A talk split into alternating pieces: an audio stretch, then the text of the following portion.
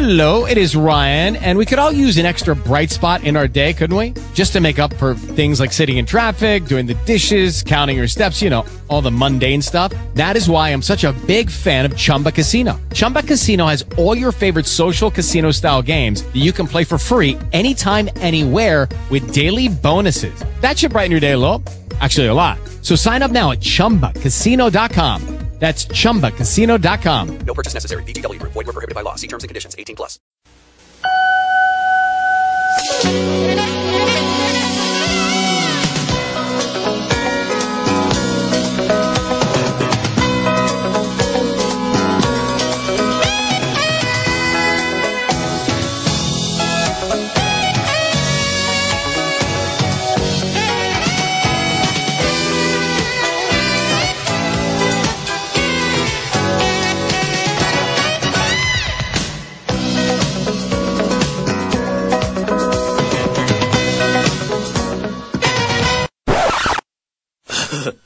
えっ?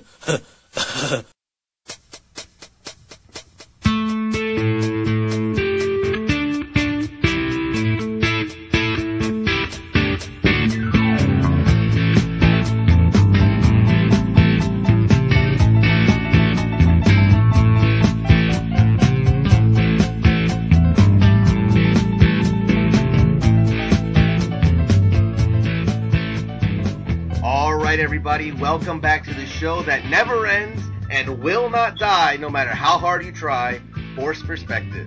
This is episode 69, the 2015 year in review, also known as Oscar Mania 2016. I am your host, Sports Guy 515, and on this episode, we will give our thoughts on the past year in film as we look ahead to the Academy Awards exactly one month away. But before all that, allow me to introduce my co-hosts. First, my normal Forced Perspective co-host, the now second man in history known to have survived a bear mauling, ladies and gentlemen, Adolfo. Yeah, and I didn't get raped by it either, so that was nice. Uh, I mean, I guess the bear didn't find you attractive enough, you know? Like, I, don't I know guess what that not. says. I was pretty ugly. Um, just remember, folks, that if at any point during uh, this this podcast you get confused, we're, we have Margot Robbie in a bathtub on standby to explain things to you. Well, it's so funny you mentioned that, though, because our next co-host, last but certainly not least, he is the only man on earth that I would ever want to see explaining subprime mortgages in a bathtub. Ladies and gentlemen, Brandon Draven. I can't wait to talk about my favorite film of the year, The Fantastic Four. Oh Jesus Christ! Now, now is this is this this is uh, a quasi return uh, Forced Perspective? Is this a remake or a re-imaging? What is it? This is a, a reimagining. There you go. Okay. there you go. All right, guys. Um, so let's kind of get get the ball rolling on this year. So 2015.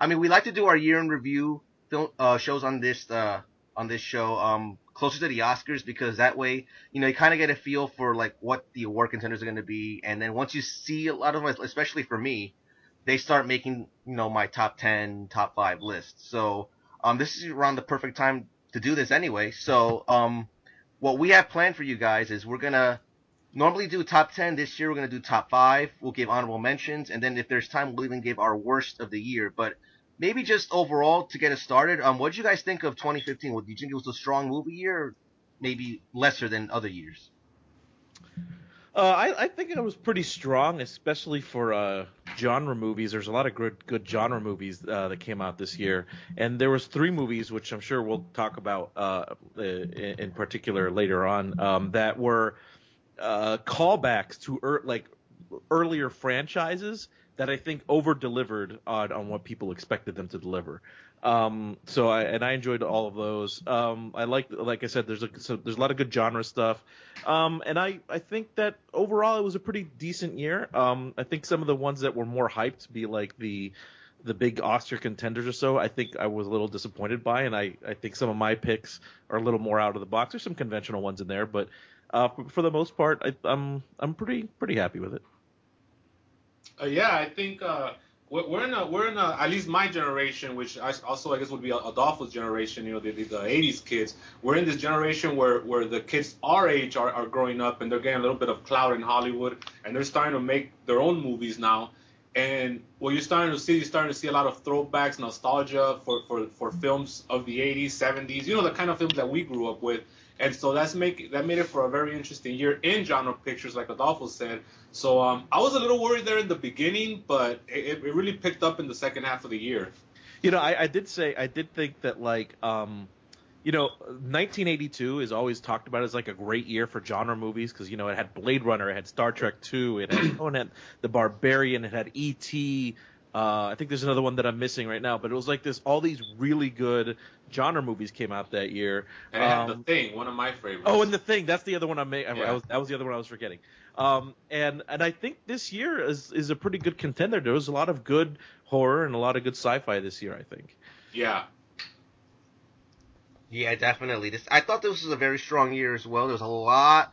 It it was actually kind of tough for me because when I was writing down movies that I would put in my top ten, actually came out with 14. So of course it was four that I had to knock out. But I mean, it kind of just plays to the strength of like the genre films and even the dramas that have been starting to come out now at the end of the year that are now contenders for Oscars. You know, I think there was a nice balance of each genre to for moviegoers to be able to enjoy. right. And I also think the uh, kind of like I guess you, could- you could say the advancement of like video on demand and you know because remember back in the day when I was growing up like straight to video was you that was the bottom of the barrel you know you were laughing stock and we've seen over the years especially over the last I would say five or six years with digital media a lot of these films just skip the theater altogether because it's you know you, you have more of a profit if you if you just put go straight, straight to video on demand especially these like two million to five million dollar movies um, so those, those kind of films are actually uh, getting better production, better actors. Uh, a lot of these actors now, what they're doing is they're getting a producer credit, so that you know they, they, they do these smaller pictures, and so you're seeing the quality go up. So in, in turn, you're seeing you know better movies, and not necessarily on in the theater. Actually, Yeah. actually, actually, a couple of my, uh, uh, I, s- two of my top five didn't even go to the theater. So I'll, I'll, Oh, I'll that's, leave that. As a, that'll be interesting to hear about. I'll, I'll leave that as a teaser. All right. So I mean, I Like- guess we can. Yeah, ahead. at Adolfo. all, like they were straight. That like they didn't have any theatrical run at all. No, no, no. They Wow, I didn't know Yeah. that. That's Yeah, gonna and be I, and I just bro. I, I fell in love with those films when I saw them, but uh, we'll talk about them in a little while. I mean, we can get the ball rolling now, actually. So, I mean, for those who have first time listening to this, so basically how it works is, um, we give our honorable mentions first, and then we'll, let's just say we're at number five, we'll each give our number five pick, and then we'll go to number four, number three, and, and so on. And then we can, if there's time, we'll go over our, what I, we think are worst of the year. But, um, I guess I can start for you guys. Um, my honorable mentions this year now, I had a long list of about 40 films that I saw in theaters this year. I mean, compared to like your 365 list. Oh, well, let me let me say that. Okay, let me say that. So I, I think me and Adolfo had this conversation on Facebook a while back. So last year, uh, I had made it a something of a of a mission, right? Because I had never done this before. Um, uh, I wanted to see 365 films in a year. I just you know one. It would average out to one per day.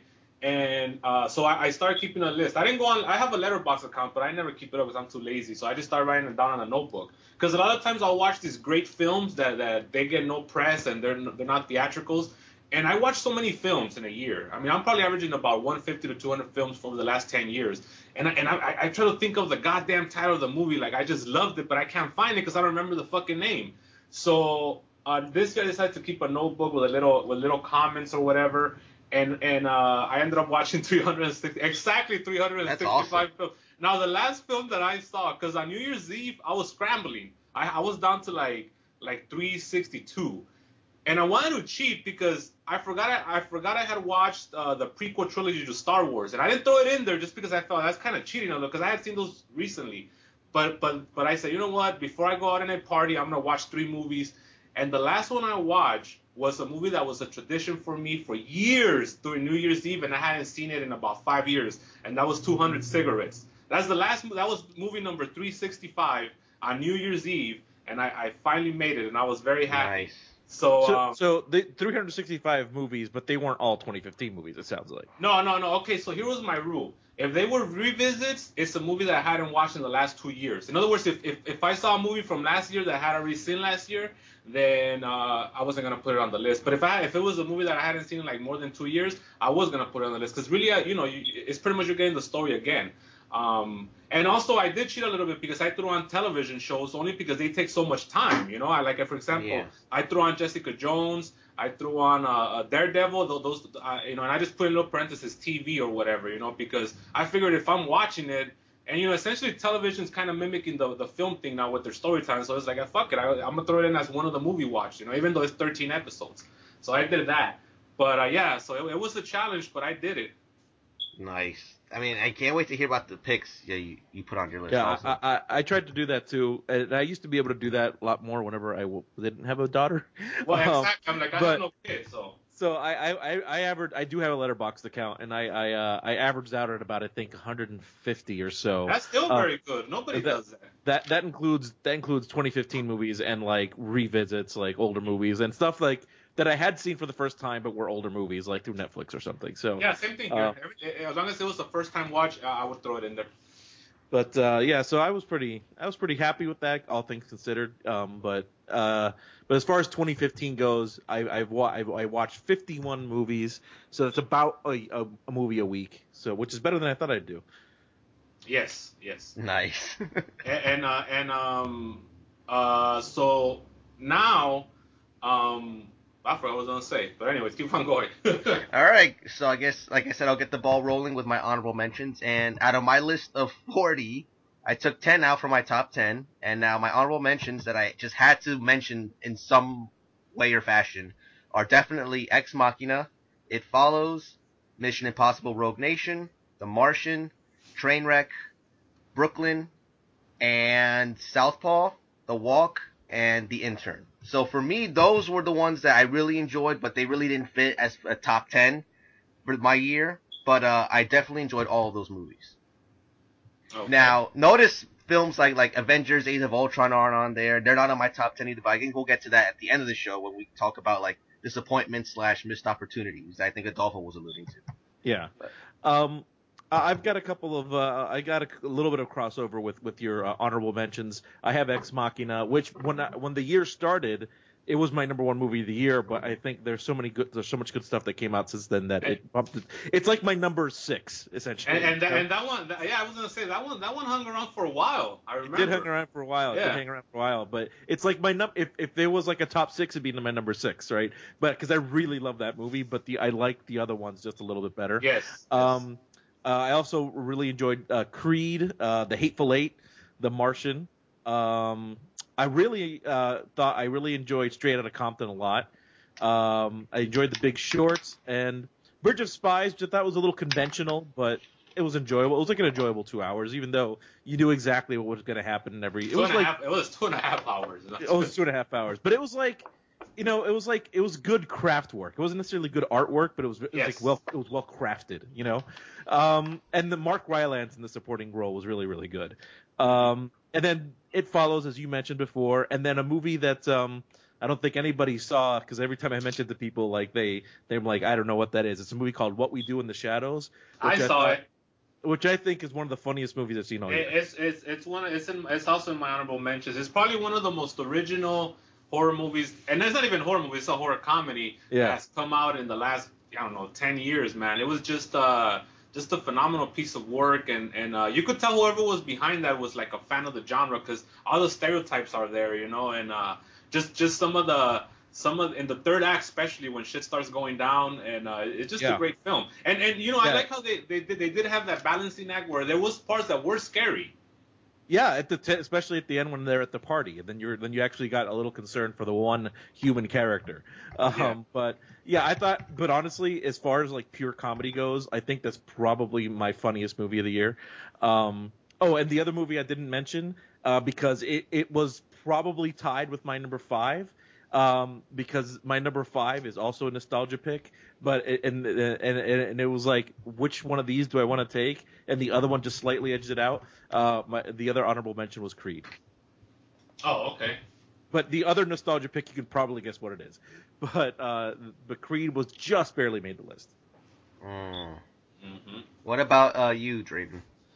Okay, so uh, you know, uh, Dolph already talked about what we do in the shadows. Great film. I had a good time. I'm actually gonna. I should purchase that one very soon because it does have a lot of rewatchability to it. Um, I, and, and by the way, we're doing spoilers, of course, right? or because I mean, what we do in the shadows is pretty old. Yeah, we can do spoilers. So, Adolfo, my favorite scene is when they when they accidentally kill that 500 year old vampire. Yeah. You know that that which I think his name was Peter. he was coincidentally. Peter, and he was Yeah, like the, he, was he- was yeah. the Nosferatu of the. The Nosferatu, yeah, and they kill him, and then they're all freaked out and stuff. Cause no, cause first he gets this great build up. That's the best part. He gets this ama- amazing build up of who he is, how old he is, and then they end up just killing him by accident and stuff. That, that's that's very funny. Now I'm not gonna talk about some of the other punchlines because you know they kind of build up to them, and then you know, the payoff's good. So I have that one. I have another great film that came out this year. It's called Bone Tomahawk with uh, with Kurt Russell. Oh, I've been wanting to see that. That's on my I list. to love this film. This film, okay, essentially, um, it's a it's a western, which which you know, westerns are, are they're, they're kind of making a quasi comeback nowadays with the Hateful Eight or whatnot. And uh, you know, just just to give the so, somewhat of the plot real quick, it's about the, the these cannibal uh, cannibal tribe. That, that, that kind of comes down to the to the to the town of, of, of you know Kurt Russell and um, who else is in it? Uh, uh, the, the guy from Lost, uh, the, the, the main character from Lost, um, he's in it. Um, Matthew uh, Fox. Matthew Fox, yes. And and uh, there, there, there's some other great character actors in it, and pretty much is pretty much uh Kurt Russell and his crew going in there to fight this this, this cannibal tribe, and just just the characters, the way the characters are written is is it like any western, it's, it's a methodical movie. It's not you're not gonna get all kinds of wham bam, you know. It, it, it takes its time to build the characters, and then the third act it just fucking lets you have it all at once, and it's a great film, and it's more of a drama than it is a horror movie, but you still get the atmosphere is so great and everything about it. There's a there's a, a sense of like dread that that it, that it makes for a good movie. So it's Bone Tomahawk. That, that's one that I recommend people check out. Um, another one that I really love this year is uh, Going Clear uh, Scientology and, and the Oh, I Prison wanted to of see Elite. that one. Oh, me too. too. I wanted to see Great that one. film. Uh, you know, it really opens your eyes to certain things that are going on with, with Scientology. They talk a lot about Tom Cruise and how he might be kind of blackmail. It's very creepy and it's very interesting, very intriguing. Um, of course, uh, I, I, another one is Sicario. I like Sicario a lot too. Um, I don't know if you guys caught it. You know, I did catch it. I liked it, but uh, my only beef. So I thought Benicio del Toro was amazing in that movie, Yes. and I think you know, and we can maybe we can talk about this a little later. But I think one of the reasons I think that the Oscar so white movement might have a point is that he should have been nominated for uh, for best supporting actor because I think he was awesome. Um, but uh, my only problem with it was that the Emily Blunt character was really only there to just have stuff happen to her. Like she didn't actively do anything. And I think Right. that's that's kind of my main problem with it. But like it was a beautiful like that cinematography in that movie is gorgeous. The movie looks amazing. And it, and like the first act is strong and the third act is strong, but I thought like the middle act was a little lackluster. I thought it peaked when uh, when they actually go into Juarez and, and that and that very tense, you know, uh, oh, it- when, caravan, the caravan scene. It's amazing. when they're crossing the when they're crossing the border. Yes, yes. Yeah, that's a great scene. That is a great scene. And you're right. I think that's the peak. I I actually got inspired to damn near write an entire concept on, on just that scene alone. You know, trying to transfer a criminal over and, and trying to like you know go through all these other people that that want some sort of bounty or whatever. Uh, just watching that scene and just the the atmosphere and the tension was incredible. And and but unfortunately, I will say that the movie kind of peaked for me right there because after that it was kind of a kind of went downhill. And also another thing, like you said, the the Emily Blunt character was kind of you know she was kind of like whatever and she wasn't very likable because she was one of the things about writing is that when, when, when you have your lead kind of be an idiot or dumb or, or get hoodwinked a lot, you kind of start you, you, you don't want to root for them anymore and you kind of just want them to get out of the screen and, sh- and you know the whole thing about um uh, what's his name uh, Brolin kind of conning her left and right not really telling her what's going on it started like after a while I was just annoyed by her Yeah, I, I kind of expected her to be more of like uh, Jodie Foster in Silence of the Lambs, where Jodie Foster is getting conned a lot, but she's still taking an active role in the investigation. Whereas, like, she just kind of is just a pawn the whole time. and, that's then the- go ahead Sorry, no, that's the only thing that bugged me is that she was just kind of a pawn and nothing. Like, she wasn't really actively doing anything. And even in the one time, like, where she like has the one moment to have like a big fight scene, she ends up getting saved by Benicio del Toro. So like, it was like, all right, Yes, and and so um and then also they they, they didn't really uh this was just bad writing. They never gave her a reason enough to stick around. Like her the stakes for her to be there were never that high. So after a while, it's like, well, what the fuck? Because she would always throw the line, well, I'm leaving or whatever, and then she would just come back. She does that like three times in the whole fucking movie, and it's like, well, if you're gonna leave, leave, you know? Yeah. and and and and, and it's like uh, uh, Josh Brolin and, and Benicio, they wanted her to stay, but that's another bad right. They never gave her kind of. They, they just kind of figured this guy, this girl's a woman, she'll come back. You know what I'm saying? Very, Yeah. very, very sexist in my view. And so she would just keep on coming back, and okay, well then let's go. You know? It, it is worth a watch though. I think it's worth a Ah, watch. definitely worth a watch. It- Yeah. It's just it has a lot of problems. And then um, I'll, I'll give two more here. We can get going. Uh, uh, two of them are, are what, what, what people would consider, I guess, uh, romantic comedies, even though they're not romantic comedies. They're kind of like, I would say, even coming of age or whatever. No, one of them is like that. The other one is uh, Mistress America. I love that movie. Oh, I you know, uh, I have that sitting on my like to watch list. Yeah. I thought Mistress America was the opposite of Sicario as far as the writing. I think in those characters, especially you know, people my age or whatever, you could really understand where those characters are coming from, and they're so well layered. Both of them really, because it's two it's two characters. Have you seen this one, Mark? I've heard of it. I have not gotten to watch it yet, though. Okay, so that was another one. Just beautiful writing, great performances. Uh, the the chick that's the lead, she actually wrote it, and I think she directed it too. Um, and I hope she gets more gigs because it was very. It's one of those movies that it's all in the dialogue, it's all it's all in in the performances, and it's very relatable to to somebody from my generation and what they're going through as far as you know your your dreams and your goals and whatnot.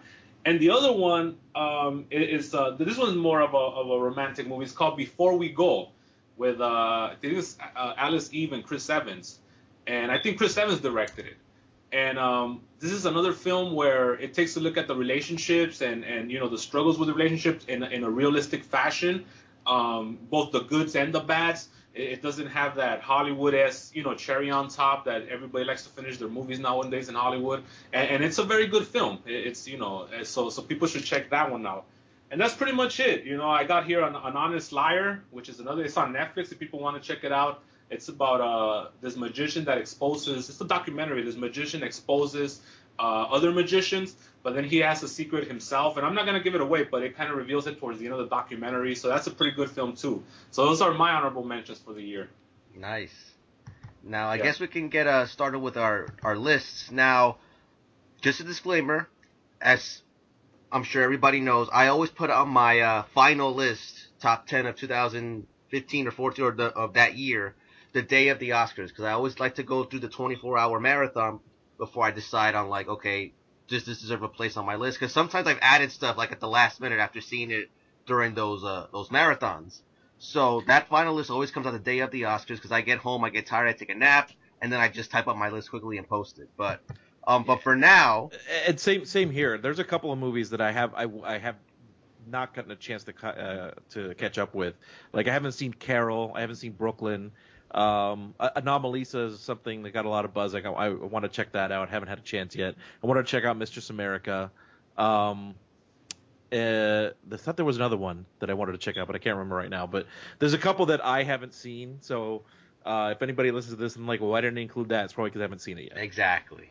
Yeah, anything I don't include or don't mention is most likely because either I didn't think it was that great or because I haven't seen it yet. So if you see like Furious Seven is missing from my list, it's because I haven't seen it. So, um, anyway, so. Furious, Furious Seven wouldn't have made your list though, dude. Come on. Uh, I mean, it's a great, it's a great action movie, but come on. I'm just saying, like, in case people are complaining about Furious 7 not having a place, I'm just telling you I never saw it. So, that's my reasoning for that. But anyway, so, before I start my number 5, so my 6 through 10, just gonna run them out quickly, is number 10 is The Revenant, number 9 is Jurassic World, number 8 is Ant-Man, number 7 is Spotlight, and number 6 is Inside Out. So this is the bottom half of my top 10 list. So I don't know if you guys want to talk about any of those, or if they have any places on your honorable mentions, or your list, or whatever. Um, no, they don't have. I don't think actually any of them are in my top five. Um, but I will say The Revenant is a movie that I respect more than I like. If that makes any sense. yeah, it makes perfect That sense. it does, really. Like I, I, I, I think Leo's going to win the Oscar for this. Uh, I think it's in the cards that he's going to win the Oscar. I think he gave a great performance. The movie looks gorgeous. It was beautifully shot, but I just couldn't get into it. Like I ju- it was just it just didn't click with me. Like, but for I, me, I it- I just personally- respect everything that was on the screen.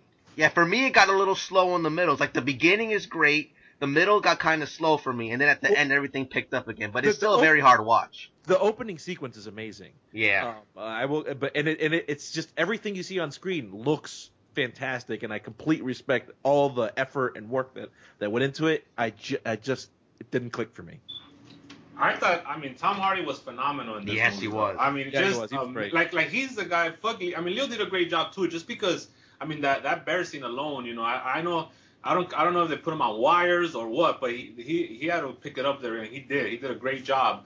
But um, uh, Tom Hardy just the layer. This that's how you book a villain, folks. I mean, this motherfucker was out for himself, survival, but at the same time, there's he made a lot of good points, especially especially you know, and we're spoiler territory here, especially when they had to make the decision to leave uh, Leo behind. You know, it was like. You, anybody in that situation, you can't tell me that you're gonna straight up just be the Mr. Morality and be like, we gotta stay with them, or you know. And then like a good heel too, everything that, that Tom Hardy did, he did it as as a as a mode of survival. You know, for example, when when shit hit the fan with Leo's kid and um and all that, he did it as a result of Leo's kid being a little bit defiant. You know what I'm saying? The plan was for all of them to just go together and leave, kind of leave Leo behind. So um, there's a lot of that, and, and, and you know, yeah, just I, I think Tom Hardy did a great fucking job, and he's not gonna get the the, the Oscar. I, it's probably gonna go to Sly Stallone, whatever. I mean, that's he deserves it too, I guess. But you know, pound for pound, I think Tom Hardy did the best. You know, from that category of, of Oscar nominees. And um, again, I'm, I'm probably never gonna see that movie again. Uh, well, I'm gonna see it one more time at least. So. But uh, but that's the kind of movie that should have been shot on 70 millimeter film because that's where you know. Yeah, know a what- lot of gorgeous shots. I don't know why Quinn shot his other, other than he's on a tour and all that shit. I get it, but when you have you know eight people in a house or nine people, you know the the the Jay what was the guy the the guy that was driving the horses? He gets no love in any of the promotion for that Oh movie. yeah, because it's really the Hateful Nine. Because he's in OB, there. OB, oh, OB, yeah. OB, yeah. Uh, uh, he, I guess, I guess it's not it's not the hateful nine because he's like the one true neutral character that doesn't have an agenda. But but he is the nine. He's there's nine guys in there, not eight. So Yeah, and and so um uh, Alejandro Irabatu, he you know, that's his name, right? Irabatsu. That's a. Oh. I- I've heard it pronounced like three different ways. I think it's Iñárritu. Iñárritu now. in, in is what I've heard. Yeah. Yeah. Well, that's his thing. That, that I mean, he loves to be methodical. I mean, if you guys seen Babel, it's the same thing, or Babel, or Bubble, or Babel, yeah. Babel. Same shit, 21 grams, same shit. Uh, the only one, Amores Perros was the one that really had a nice little pacing to it, and it was uh, to me, it's his best movie he's ever done. Um, but Uh, but Amores Perros is so fucking like brutal to watch. That's Yeah. a brutal. That's a brutal movie. But it's a great film. The, you It's know, a great movie. It's a great movie though. And, and so, but besides that, you know, yeah, he's always been very methodical. And once I saw the runtime on this film, I was like, fuck, here we go. Because I already knew what was, but but that's been the biggest criticism with that film. It just drags, especially for the Yeah. casual fan that's not all artsy or snobby. They really, really hate that aspect of the movie.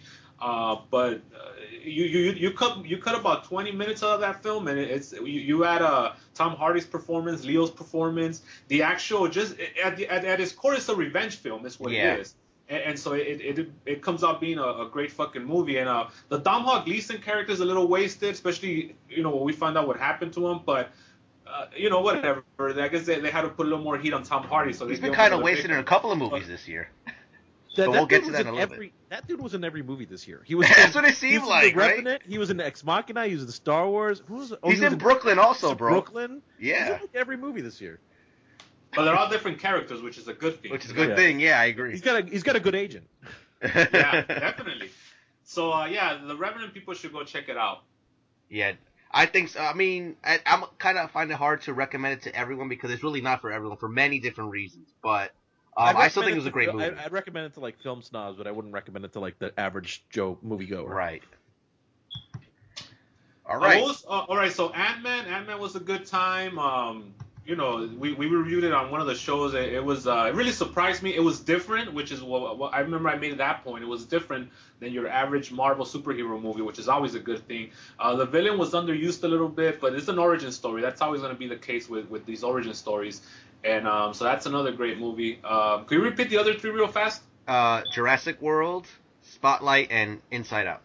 Okay, here we go. the more I watch Jurassic World, the more I hate it, and the more the, the, the more I lose confidence in this guy giving us a good episode nine. Because at its core, once you start watching Jurassic World a couple of times, it's a, it's a it's not a very good movie. Especially the characters, they got the whole kid thing, which I hate. I, I can't stand movies that that make the kids the focal point because by default they have to know more than the adults, and it makes them look a little, you know, like so so um It has CD-ROM. so yeah, Jurassic World loses a little luster with me every time I watch it, and um, you know, Yeah. go ahead. I- I've only seen I only saw it once, and that was back in theaters in June. Um, and you know, we reviewed on the show, and I had a really good time with it because I like basically because of the monster fights. The monster fights were a lot of fun to watch. But I gotta be honest in that since since June, I haven't thought about it once. Like I haven't I haven't had an urge. yeah, I've seen it twice already. Yeah, and yeah, it, I, I've only saw it once, and I haven't had an urge to rewatch it. I haven't. I, had- I didn't go out and buy it when it came out on Blu-ray. I'm just. I'm. You know, I saw it once and I enjoyed it, and um, yeah, I don't have it. I'm not running out to see it again. Well, I mean, for yeah. me, it was more like that. That that was the epitome of the blockbuster. This and another movie we're gonna get to in a little bit. That it, that it is. That it is. It, it was uh it was a fun fun dumb popcorn movie. exactly. And, and and at the end of the day, during summertime, that's really all you want. So you know, the the funny thing about fun dumb popcorn movies is again, we've talked about the evolution of these filmmakers, and they're they're getting pretty good, man. I mean, you you have to bring a little more than dumb and fun to, to these blockbusters nowadays because some of these are getting pretty deep and they're very well written and structured. So uh, you know, but hey, Jurassic World still made it. They made what like it was a number two movie Uh, in America yeah. or something like that. So yeah. some, some people still eat this shit up. Most people actually, but uh, it wasn't for me. Well, let's face it. The reason it's like it, it, uh, until Star Wars came out, it was the biggest movie in the world, was because you don't need to know English to watch it. You can just like. no, I'm serious. I mean that, that That's right. no. You're right though. like you could Yeah. put that movie anywhere in the world and people just sit there and then they and yeah they subtitle movies and they dub them but i mean they don't need to explain a lot you know they just let people there's dinosaurs they're eating people go Yeah, and it's cute, you know, with the whole thing with uh with the two leads. You know, I just thought the Jessica Chastain character was really annoying and one dimensional. But uh, you know, at the end of the day, oh, I- that was bryce dallas howard oh, Bryce Dallas, yeah, um, they're the same person, aren't they? So um, so at the end of the so at the end of the day, it's like I I also have to take into consideration that movies are not made for me though. You know, they're made for the casual viewer, and the casual viewer just wants to sit on their ass and you know just watch a movie for for two hours and get entertained. That's it. right. So um, Spotlight, Spotlight was is Spotlight in any of you guys' Yeah. uh, top? No, but uh, Adolfo, do you have it on your list for top five? it'll be in my top five at some point Okay, well then let's. get that one. Nice. All right. So um, And then Inside Out. I mean, we've talked about already before on yeah, the show. great, great film. Yeah, that's that's another great film. All right. A lot, so- a lot better, a lot better than the Good Dinosaur, I thought. Oh, I still haven't seen that one yet, good. but and I really don't want to. the good to. dinosaur was very average Yes, Mm. yes, that, that's what I, I haven't seen it, but I've been hearing that from everybody. You know, just just bad I mean- by Pixar. Uh, uh, here's the thing with the good dinosaur like um now that I now that I have a daughter and I'm, I'm being exposed to a lot of like children's programming and, and things like that and even though she's not one years old she's starting to watch like Sesame Street and things like that there's the kind of kid stuff that like you just kind of sit there and you want to shoot yourself because it's so like horribly like you know pandering to kids and like stupid jokes and fart jokes and things like that and there's the and then there's the stuff that Well, like you wel- can sit welcome, through. welcome to the next twelve years of your I life. know, right I. I know, right? like uh, I, I, I'm when I, as she grows up, I'm totally going to be looking forward to movies like Inside Out, and I'm totally going to be dreading things like Norm of the North, right? Yeah. So, like, but but but the Good Dinosaur is kind of somewhere in the middle. It's like you can sit there and you watch it. It's you're not going to hate it, like if you watch it, but it's not it's not like when I realized it was a Pixar movie, I was kind of shocked because Pixar does way better than this. It's kind of like a middle of the road Disney movie. It's not offensive, but it's not great. It's just kind of there. Cool. All right.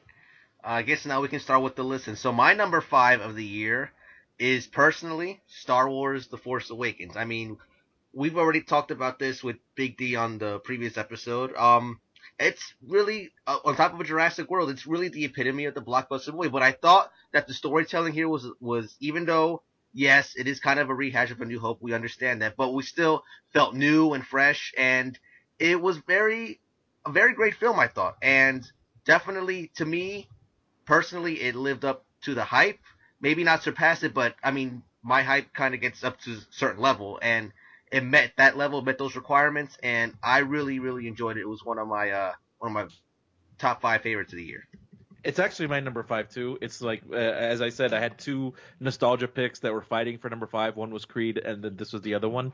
Uh, so that's my number five as well. Um, and again, I know that it's flawed, but it's it, it my nostalgia just kicked in and pushed it up higher in the list than maybe if you judge it based on pure quality wouldn't have made it.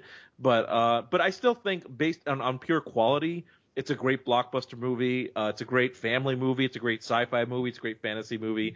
Uh, it has a lot of good action in it.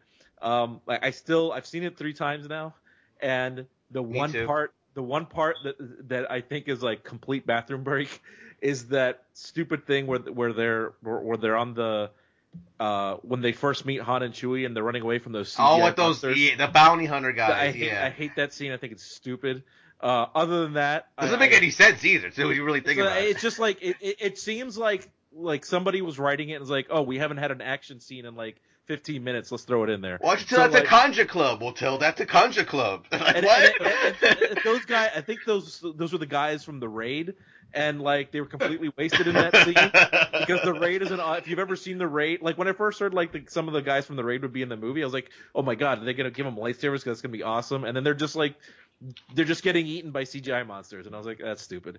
Um, other than that, I, I really love this movie, um, uh, and it's such a just because it restored Star Wars to like once again be like something that you can be proud to enjoy. Uh, it, it, it makes it ma- makes the list for me. I thought I thought it did everything it was supposed to do, and that and that's I think that's where some of the especially some of the more hardcore Star Wars fanboys, the ones that are in the bubble, they don't understand that thi- this this film.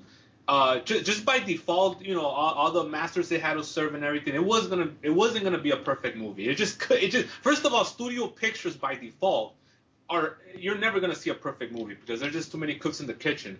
And but with that said, I think JJ's approach, and I could just imagine the pressure, especially with JJ being a fanboy himself. I could just imagine the pressure that he was under uh, to deliver. And I think with with all things being equal, he he turned in a, a pretty fucking great movie. You know, um, could we sit here and, and, and, and say that it could have been done better? Of course we could. You know, but but uh, you know, he he did what he did, what he had, what he had to do. Uh, that's established a new franchise. He could, he wasn't gonna give us the, the the entire stake in one sitting. You know, we kind of had to come back for the rest of it.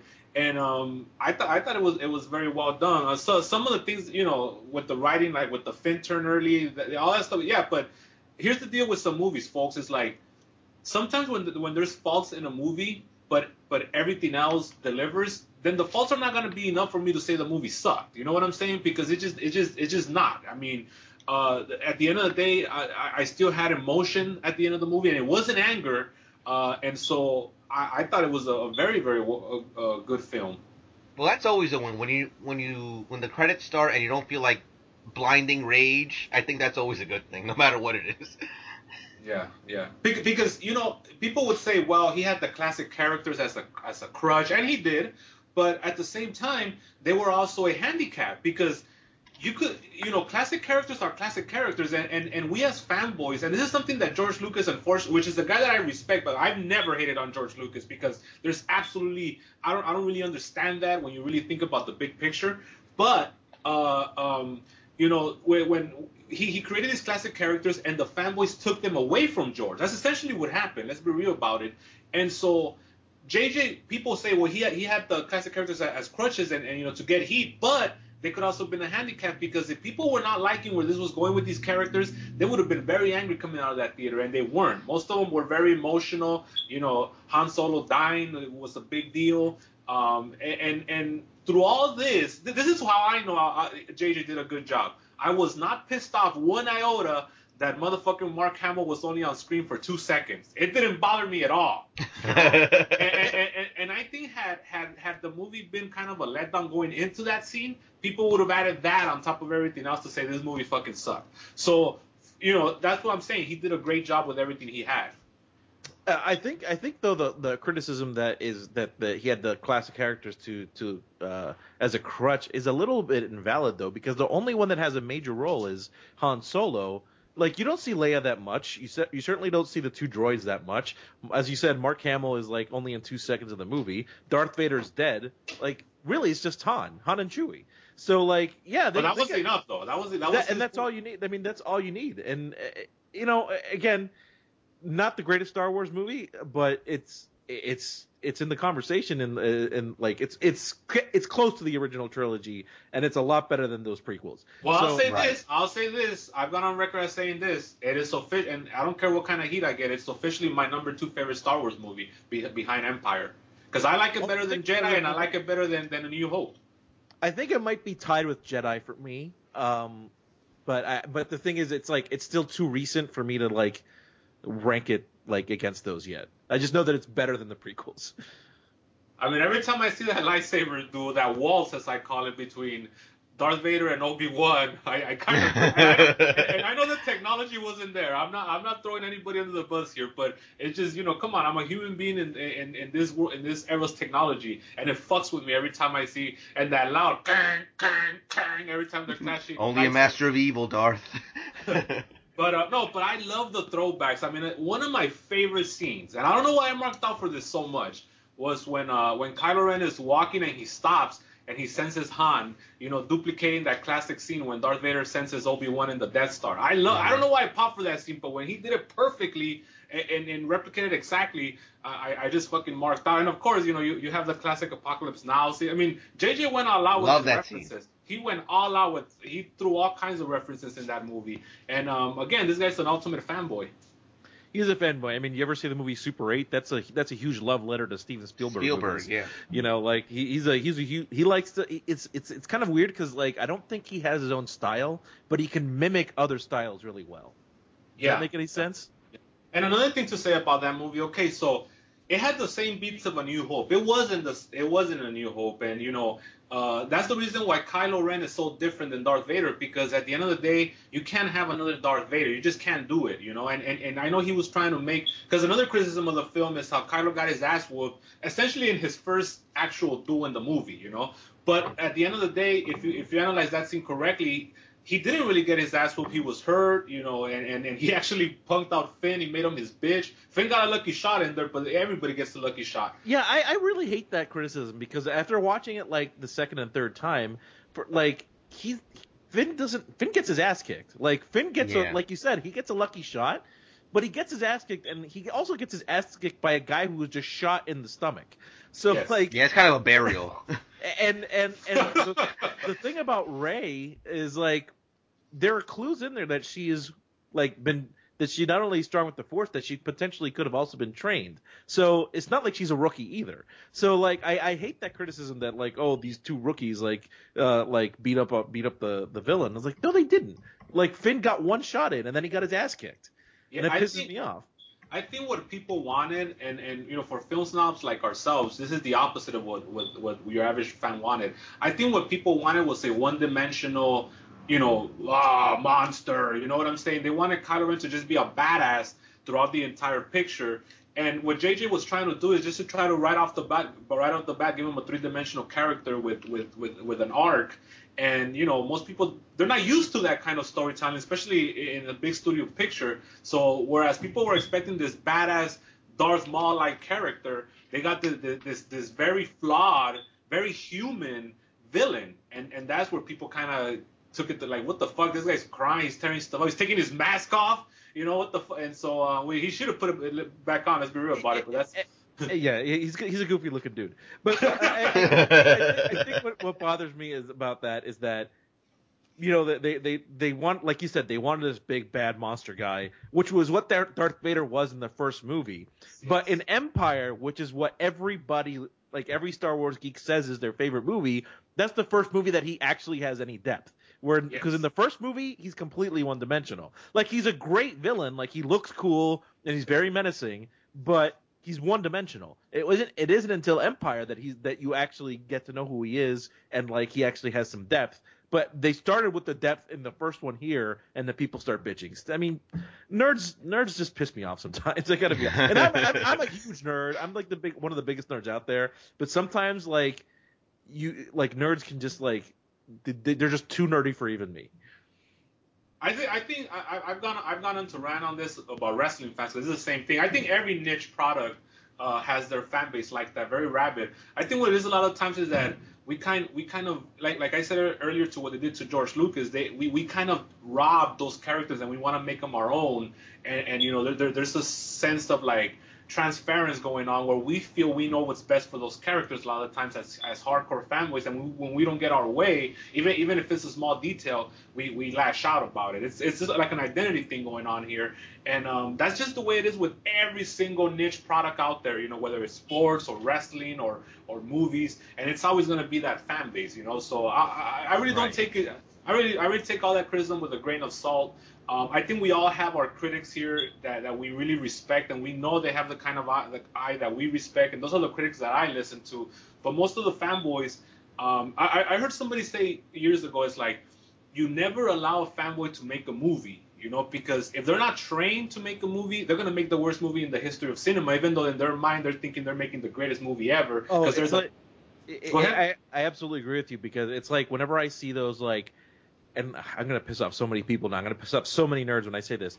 Every time you see like on YouTube those fan films of like, here's my Batman fan film, here's my Superman fan film. Batman like, versus Alien, bro. Uh, Yeah, I'm just like I'm not watching this. This is garbage because you are you are aren't you aren't trained to do this, and you're just like throwing everything at the screen that you think is cool. But this is this is a garbage Bro, I the, hate the same thing can be said about wrestling fans when they start doing their fantasy WrestleMania cards. Girls, we get Undertaker versus Alberto Del Rio versus Sheamus in the triple oh threat my match. God. Yeah, it's exactly that. Like everyone, like I remember when that Batman Den, Den thing came out like ten years ago or whatever it was, and uh, like all the fanboys were were just you know masturbating all over it, and I watched it. I'm like, this is dumb. Why is all of a sudden he fighting an alien? That's just completely random and thrown in there. That's stupid. Yeah, yeah. Well, aliens look cool. That's why. Yeah, that's it. It's, it's the only reason. Uh, so Bro. yeah, Force Awakens definitely, definitely a great film.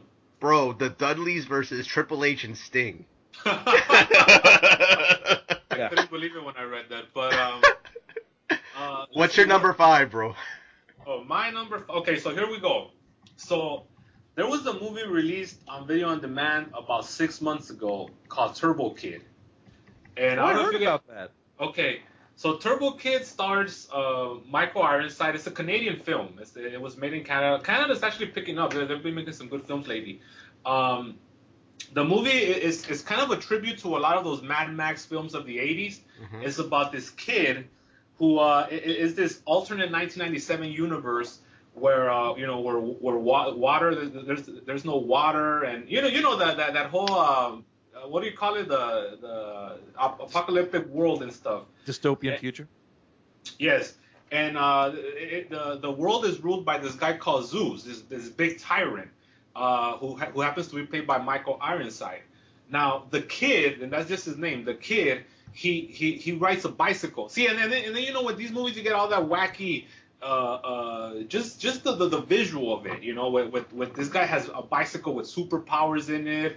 Um, he calls it the Turbo Rider, and it reminded me about all those. Uh, so essentially, this kid has to fight this this this tyrant, and then you know within that that structure, you meet all these wacky cast of characters that come and help him out, including this villain, the the, the enforcer uh, of Zeus, who happens to be wearing like like like a high school football you know uniform with the helmet, but you can't see inside his face. And then at the end, when they reveal it, he's got like a skull. It's pretty cool.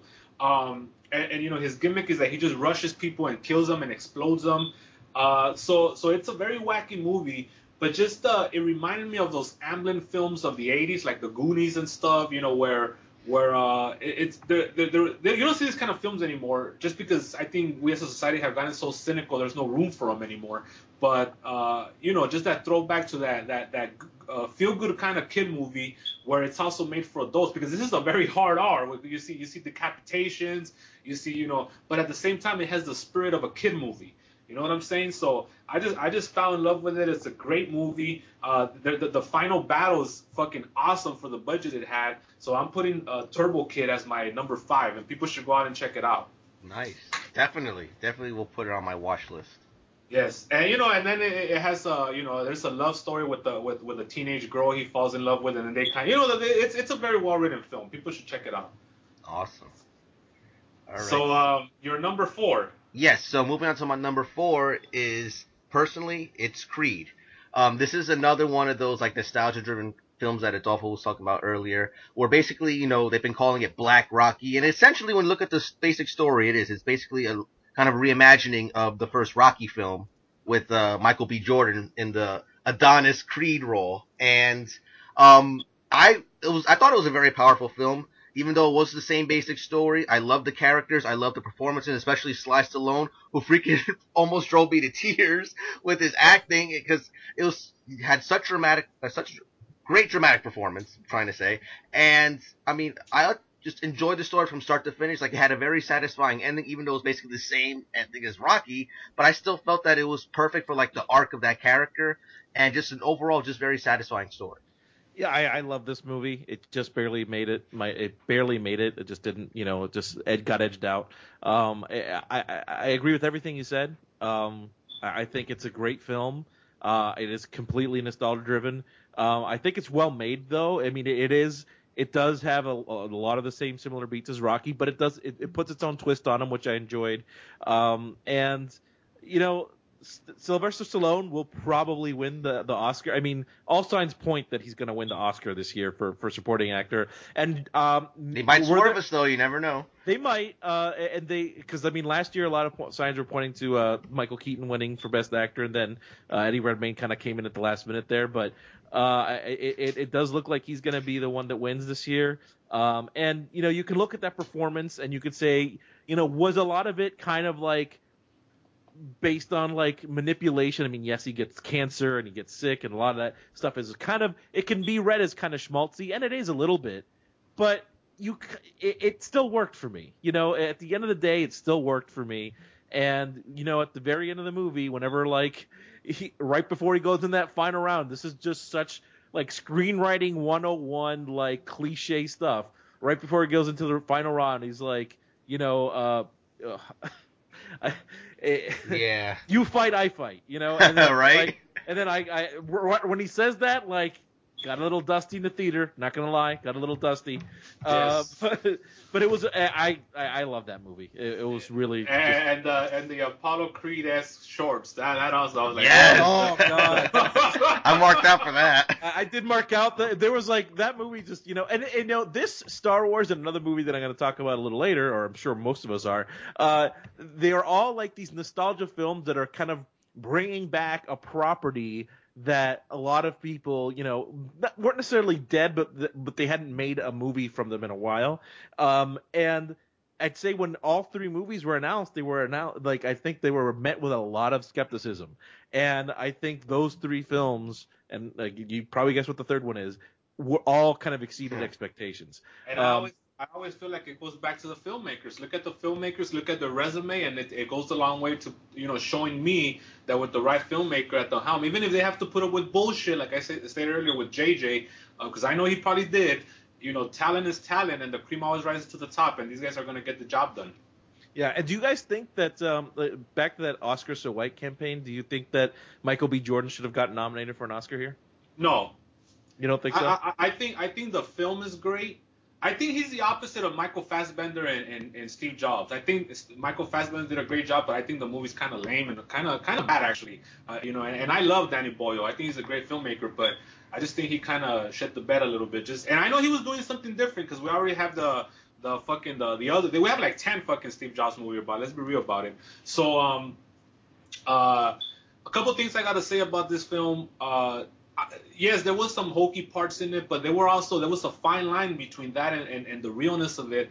I love how the, the love story wasn't a cliche love story, and it was right. actually, it was actually there to enhance Adonis Creed because when he saw what this girl had to go through, it, it, it, that was his motivation to keep going. You know what I'm saying? Like when he found out she was gonna go deaf, it's almost like that was his strength, uh, include as was Rocky. So there was a, there was this whole theme about how we need other people to kind of remind us uh, to keep on fighting. You know what I'm so so that that was that was uh, I thought that was pretty nice. Um, uh, but you know out of out of all the characters in that movie, I thought Adonis Creed. He did a great job. Don't get me wrong, Michael B. Jordan, but you know when you compare him to the people that are nominated this year, I don't think he was in their league. Well, I don't know about that. I probably would put him over Matt Damon in The Martian. I don't know about Well, you. That's how I, feel. I, I wouldn't put him over Matt Damon. Um, the one like honestly, I'd I'd put him over Eddie Redmayne in the Danish Girl because I thought I saw the Danish Girl, and he was good, but it just seemed a little. It seemed Oscar baity to me, and I and he I- was trying too hard. It, it was really, it was a really kind of like, hey, look at me doing a doing a performance, you know. So like, so like, I would have, I would have swapped him out for Eddie Redmayne, and honestly. And do you guys think that when the this is this is where I would think there's some sort of you know racist tendencies within the Oscars? It's not so much that they don't nominate black people. I think when they nominate a black person, a lot of the times it's because they're doing a, a character that's based on like you know slavery or whatnot. It, so it's almost like yeah, look at he overcame. The, you know what I'm saying? So there's there's like a subconscious things going on there. Well, but uh, the last time black black actors were nominated at the Oscars, it was for Twelve Years a Slave.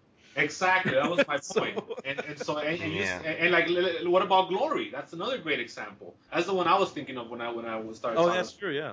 So, so um, yeah, it's so it's almost like Hollywood is like, yeah, you know, it's almost like like the like this sarcastic pat on the back. That that's what I would be more insulted.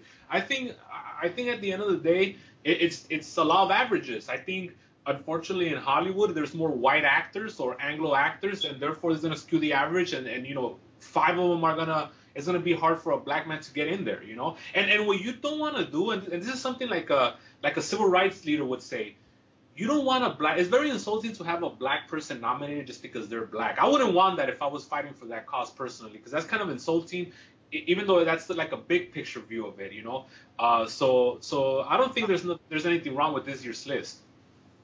Uh, I, did, I mean, I, I'm not. sa- I, I just look at some of those, some of those things. Like, I just didn't really agree with some of them. I'm not saying that, like, um, you know, we should have had more black people or more um, people of color in there just to put them in there. But Right, when I look right. at some of the people that were nominated, I was like, eh, not, not But- really. but- like, but- like but I Rachel think- McAdams in Spotlight. I love Spotlight, but Rachel McAdams for best supporting Oh, actress. you're right. You're like- right there. I, I, I don't Like, know. what did she yeah, do in that movie? that, was kind of weird for she, me. I mean, too. she was good. She was competent, right? But like when I walked out of that movie, I didn't think, man, Rachel McAdams killed it. No, I thought Mark Ruffalo killed it. Ruffalo killed I, it. I thought I thought Michael Keaton killed it. I thought uh, Liev Schreiber killed it. I thought uh, uh, what's the dude's name who played? Uh, he's in everything. Um, he was the lawyer. What's his name? Oh, he's in every goddamn movie. Um, uh, he, he played the lawyer that like Mark Ruffalo is always bugging to sure get. What is that actor's name?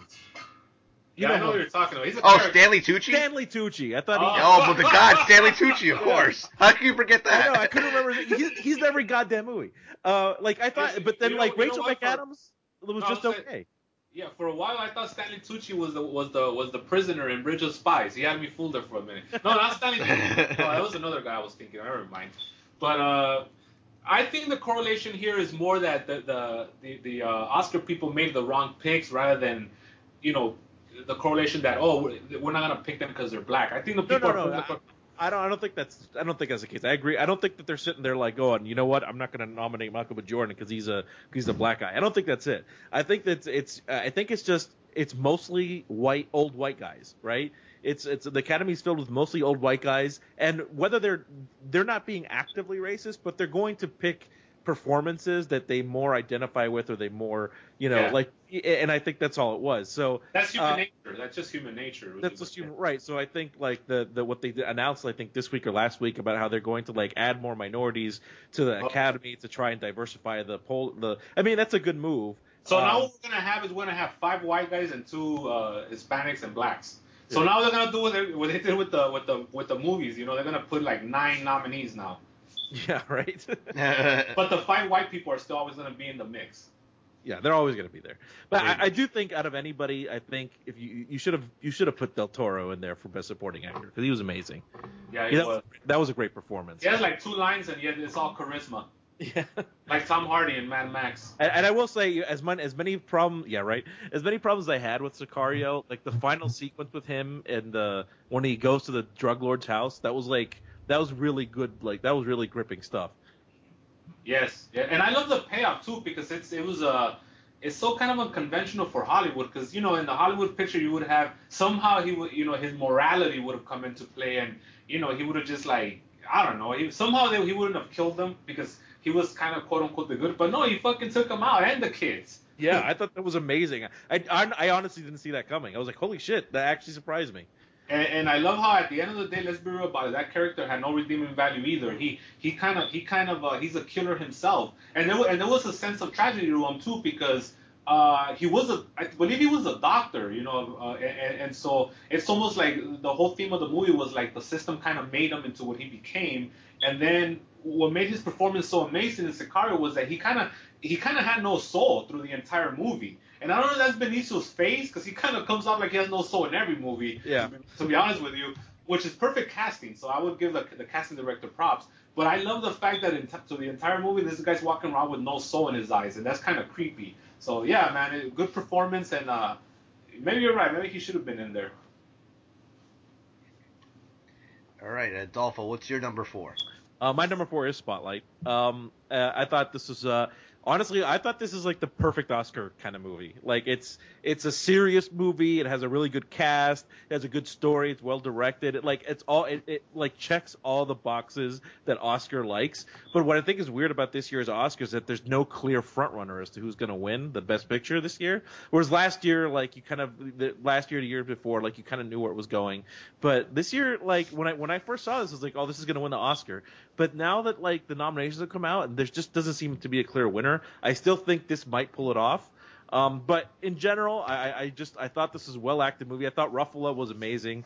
I thought Michael Keaton was awesome. Um, and I thought Liev Schreiber was really good in a performance that wasn't really showy. Like he was really quiet and underplayed it a lot, but I thought he was really good. Um, the story is really engaging. It's like based on true events and things like that about the uh, you know the pre-scandals in you know uh, that the Boston Globe uncovered in the, in the early 2000s. Um, but yeah, I just thought it was a well, uh, just a really well acted film uh, with a good story and just like kind of the perfect kind of like you know prestige movie. Right. Yeah, I, I love I love the layers of the screenplay. So this is a very well written screenplay because it's just it, it's like an onion, and you keep on you know it, the, the conspiracy keeps on getting deeper and deeper, and, and, and in turn our, our heroes are getting more and more shit, and they don't even know it. You know what I'm saying? So um, I, I'm always a sucker for those kind of movies, and they just kind of they just stand hard by their by their beliefs. Um, you, you as a viewer, you get frustrated in some of these scenes, you know, just because of the way the, polit- the political movement is, you know, as far as protecting these priests. You know, there was that whole scene when they had to, when they had to pop out that big ass book with all the priests, pretty much in the entire what was it, world or country, and and they had to mix and match, you know, and so uh, yeah. and then you get to know the victims and their frustration and and you know how how their lives were affected by this just just by a little moment in their lives you know when they were kids it, it pretty much ruined their entire lives going forward. Uh, and and so you know everybody brought something to their game. It wasn't like it wasn't like five news reporters are acting the same. Everybody had their own struggles with the story you know? So um yeah it, it was great. And mark ruffalo just the little the you know he he's frustrated he's angry he the way he his body is moving with, with, with, with you know what I'm saying. It's just great performance. So um, I I love this movie a lot too. Yeah, I Yeah, think there's a, it's uh, a great movie. There's a similar movie to this. I feel uh, that's on my list, a little higher up. But um, I definitely did enjoy Spotlight. The performances was great. The story was great. It was very easy to follow. Uh, Mark Ruffalo killed it. Michael Keaton killed it. Like everything about the performances was awesome. And I, I hope, I hope that uh, Mark Ruffalo, uh, he's supporting actor, right? No, I mean- Ruffalo's up for lead. He's up for lead. Yeah.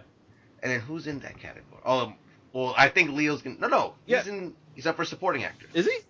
Yeah, with Tom Oh. Hardy, Oh, Christian wrong. Bale, Sorry, Sly. Stallone, which I think Sly's gonna get it, but it's like. I, I'd probably But put Mark Ruffalo as number two. performance.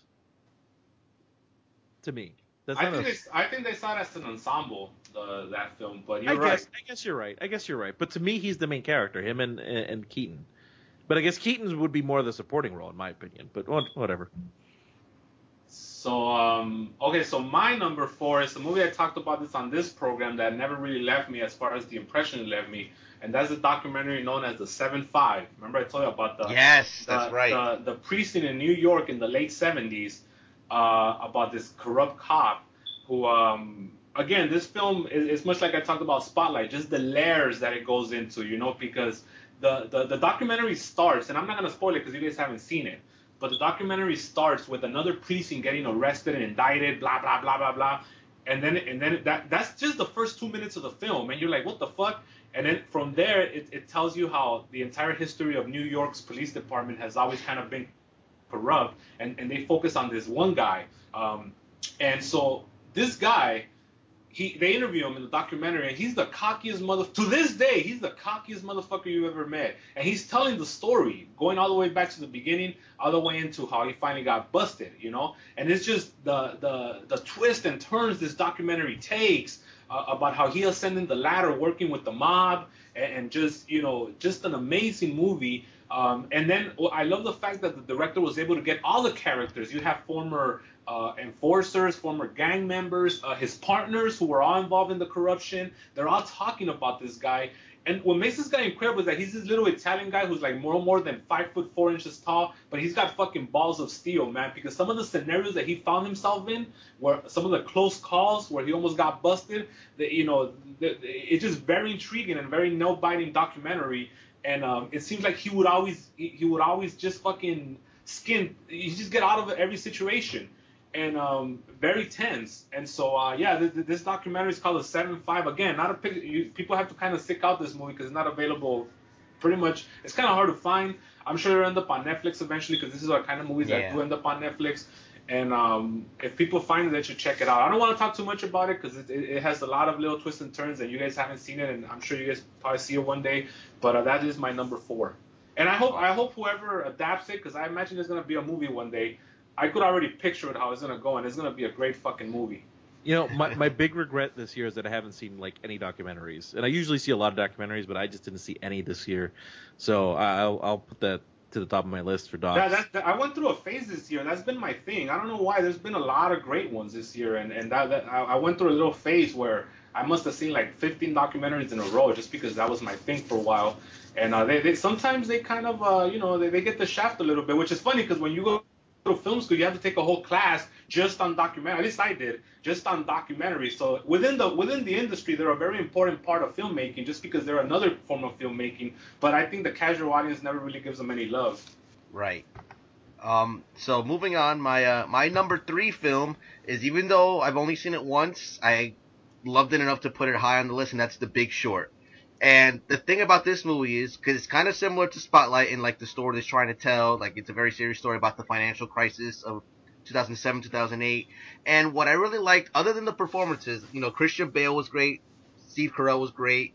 Um, the uh, thing that really struck out to me about was the filmmaking style, the storytelling style of this film. Whereas, you know, when you hear about all these like subprime mortgages and you hear all about these C COAs or whatever they're called, CDAs, Brother, like I'll, I'll you're, tell you're you just what, sitting there, I'll tell you what, I, I, I didn't feel I, I haven't felt more dumber and stupider than when I watched this. right? That's the thing. I, I didn't know what the fuck was going on, and they even explain it with, uh, you know, like you said, you're gonna talk about the gimmicks they used to explain it. It didn't matter because I was lost a couple times. because it's it's really easy to like watch a film like that, you know, not understand what what's going on, and then the way they explained it, it's very easy to, to think that maybe talking down to you with how they explain it, but no, they made it very fun and very relatable. They even brought in celebrities and, and these weird gimmicks like Margot Robbie in a tub and uh, Selena Gomez at the blackjack table, and it was like really fun gimmicks that actually help explain what's going on because you know you're living through this. I mean, I lived through this. I mean, it didn't really matter to me because I was still only in college at the time. It mattered to but me. it's like it affected a lot of people. It did, Like it did because it like pretty much collapsed the, the Wall Street. And I remember Right. when it happened. Uh, I mean, it didn't affect my job, but uh, I, the, where I was working at the time, like after that big crash, they laid off like ten percent of our company, and like a lot, of, I saw a lot of friends lose their jobs. So like, right. yeah, it's um, it's it's it's messed Yeah, up. I remember the stories too, like especially when Bear Stearns and Lehman Brothers collapsed, and then this was right in the middle too, like right before the presidential election. This all happened, so like you know everybody was scrambling, and the whole bailout happened. But it's still like at it at its core, I still like as a person didn't understand like what really was behind all this, like the technical terms. And this film really explained it all to me, and I came away with a better understanding of the crisis, and it just made me angry. I- you know, So I was angry at the end, not because of the film itself, but because of the story of the film, and that you know this is real life, and that's what, what the banks got away with. in the end, and it's just it makes your blood boil. I I really, I really actually did enjoy this movie um, a lot. Uh, I, I like, I thought this was, I thought it had a really fun cast.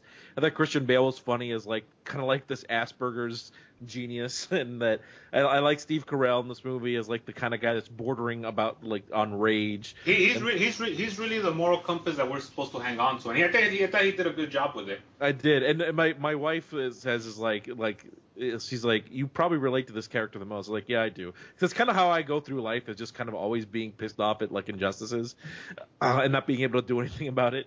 Uh, I thought Brad Pitt was kind of funny as this like OCD like guy who's always washing his hands, kind of you know, like, um, yeah, I thought yeah, just a pretty strong cast overall. The only kind of real criticism I have is like, as much as I enjoyed the Brad Pitt character, I thought his subplot with those two dudes was not really needed.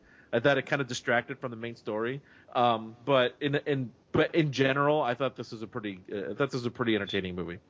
Well, I thought I thought they were needed. I, I agree with you that they were the weakest part of the movie, but I thought they were needed because the actual movie was about these three group of people, and essentially for people that haven't seen it, it it's I don't want to say it's an anthology film because the stories they're kind of interspliced together, but it is three different stories going on at the same time about how the, these three uh, or four, but three particular stories with four people uh, ended up finding out a loophole before anybody else about how you could cash in on the on the collapse of the stock market and it kind of shows their struggles trying to make them which is kind of a weird psychology because it's it's showing you their struggles how they fucked everybody over but somehow there's the, the, the part of the story that's focused on is their struggles to do it which is wacky um and so Yeah, like like the like a very poignant scene is near the end when uh Ryan Gosling gets that check for like forty seven million dollars and he's sitting there. He's like, I know I see you there staring, judging me, you know, but I didn't tell you I was the hero of the story anyway. So yeah and so and there really was no heroes. And i do love how um, Christian Bale's character like you know from from a from a morality payoff or his storyline arc you know yeah he had all that money and then you you end up seeing the total at the end when he writes it down. But the way they shot that that scene and with him being by himself he did chase a lot of people out of his life and he's pretty much alone with all that money and, and you know the way he acted and performed in that scene, you could tell that at the end of the day he did lose. And same thing, of course, with uh with Steve Carell's character who kind of had to flush his dignity down the toilet, even though he tried so hard not to, and he also kind of lost in the end. The only ones that really have no redemption are the two dudes. But uh, you know, again, that was the weaker part of the story. But even even Brad Pitt's character understands all this, and towards the end, even he kind of he, he just can't fucking believe it. He's like, fuck. And and Yeah, and, bro. and so um, th- th- there is that. So I like this. Go ahead. I was gonna say like the scene where he's yelling at the at the two guys who are dancing because they're able to buy all these like credit swaps. He's like, you know what you're doing? You're betting against the American economy, and if you win, people lose their jobs, people lose their homes, and it's like, you know, I don't want I don't want to see you fucking dance, you know. So Yeah. that's what that really got to me too. One, one, one of the one of the key things that I took away from the movie, and, and, and you know, studying human behavior, you know, I have a degree and all that. It it, it, it kind of it, it just kind of resonated with what I already know. Sometimes in life we put our trust in certain institutions to kind of take care of us, but remember they're human beings too, and they're gonna fuck it up. There's that there's that great scene in the in the bar where Steve Carell's talking to the other guy, and he's telling him about how you could uh, uh pretty much buy what doesn't exist. And now I'm simplifying it, folks. That's what I got out of it. You could, you could pretty much buy what doesn't already exist. And Steve Carell's mind is blowing. He's like, "What the fuck?" You know, like, like and, and that's the, the scene. Like you like, you motherfucking motherfuckers. yeah, like- and so and so to me it's like just, just, just again in, in a more minor uh, example like if a doctor tells you something it doesn't necessarily make it so you got to go get other you know sometimes we put our trust in certain institutions and they don't have the best interest for us so we got to use our own brain and mind and kind of kind of take care of ourselves in this world because you know there, there, there, is, there is negligence and there is incompetence in, in people with, of higher stature than us that, that we give our trust in. So that was one of the big lessons that I took out of this movie. And and so um yeah, the performances were all spot on as well. All right, so I guess uh, Dolfo can go with his number three then. Uh, my number three is a movie I actually just saw last night, and after I watched it, I had it just went right to the top of my list here. Uh, it's Room. Um, this movie was dark, and it screwed me up. I was up all night thinking about it.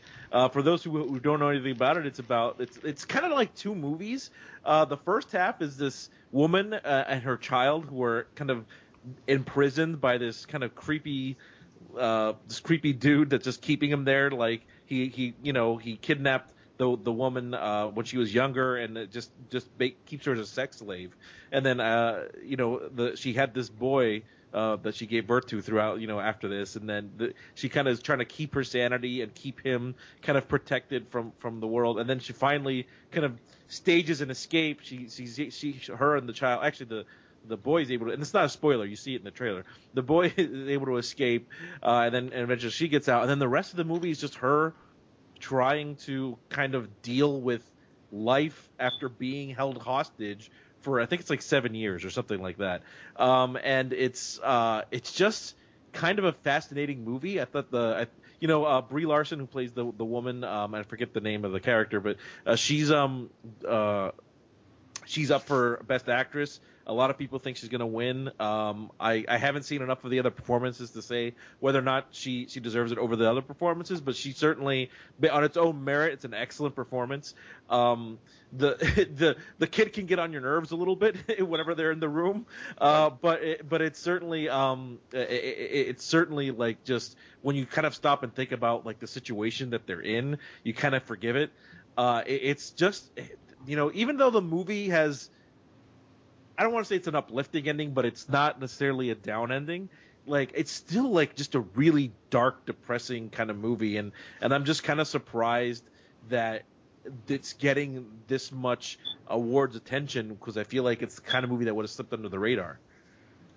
You know, th- this is the kind of movies that I'm exposed to a lot as far as like, because this movie is kind of uh, it's weird because it has B movie qualities to it. If that makes any sense.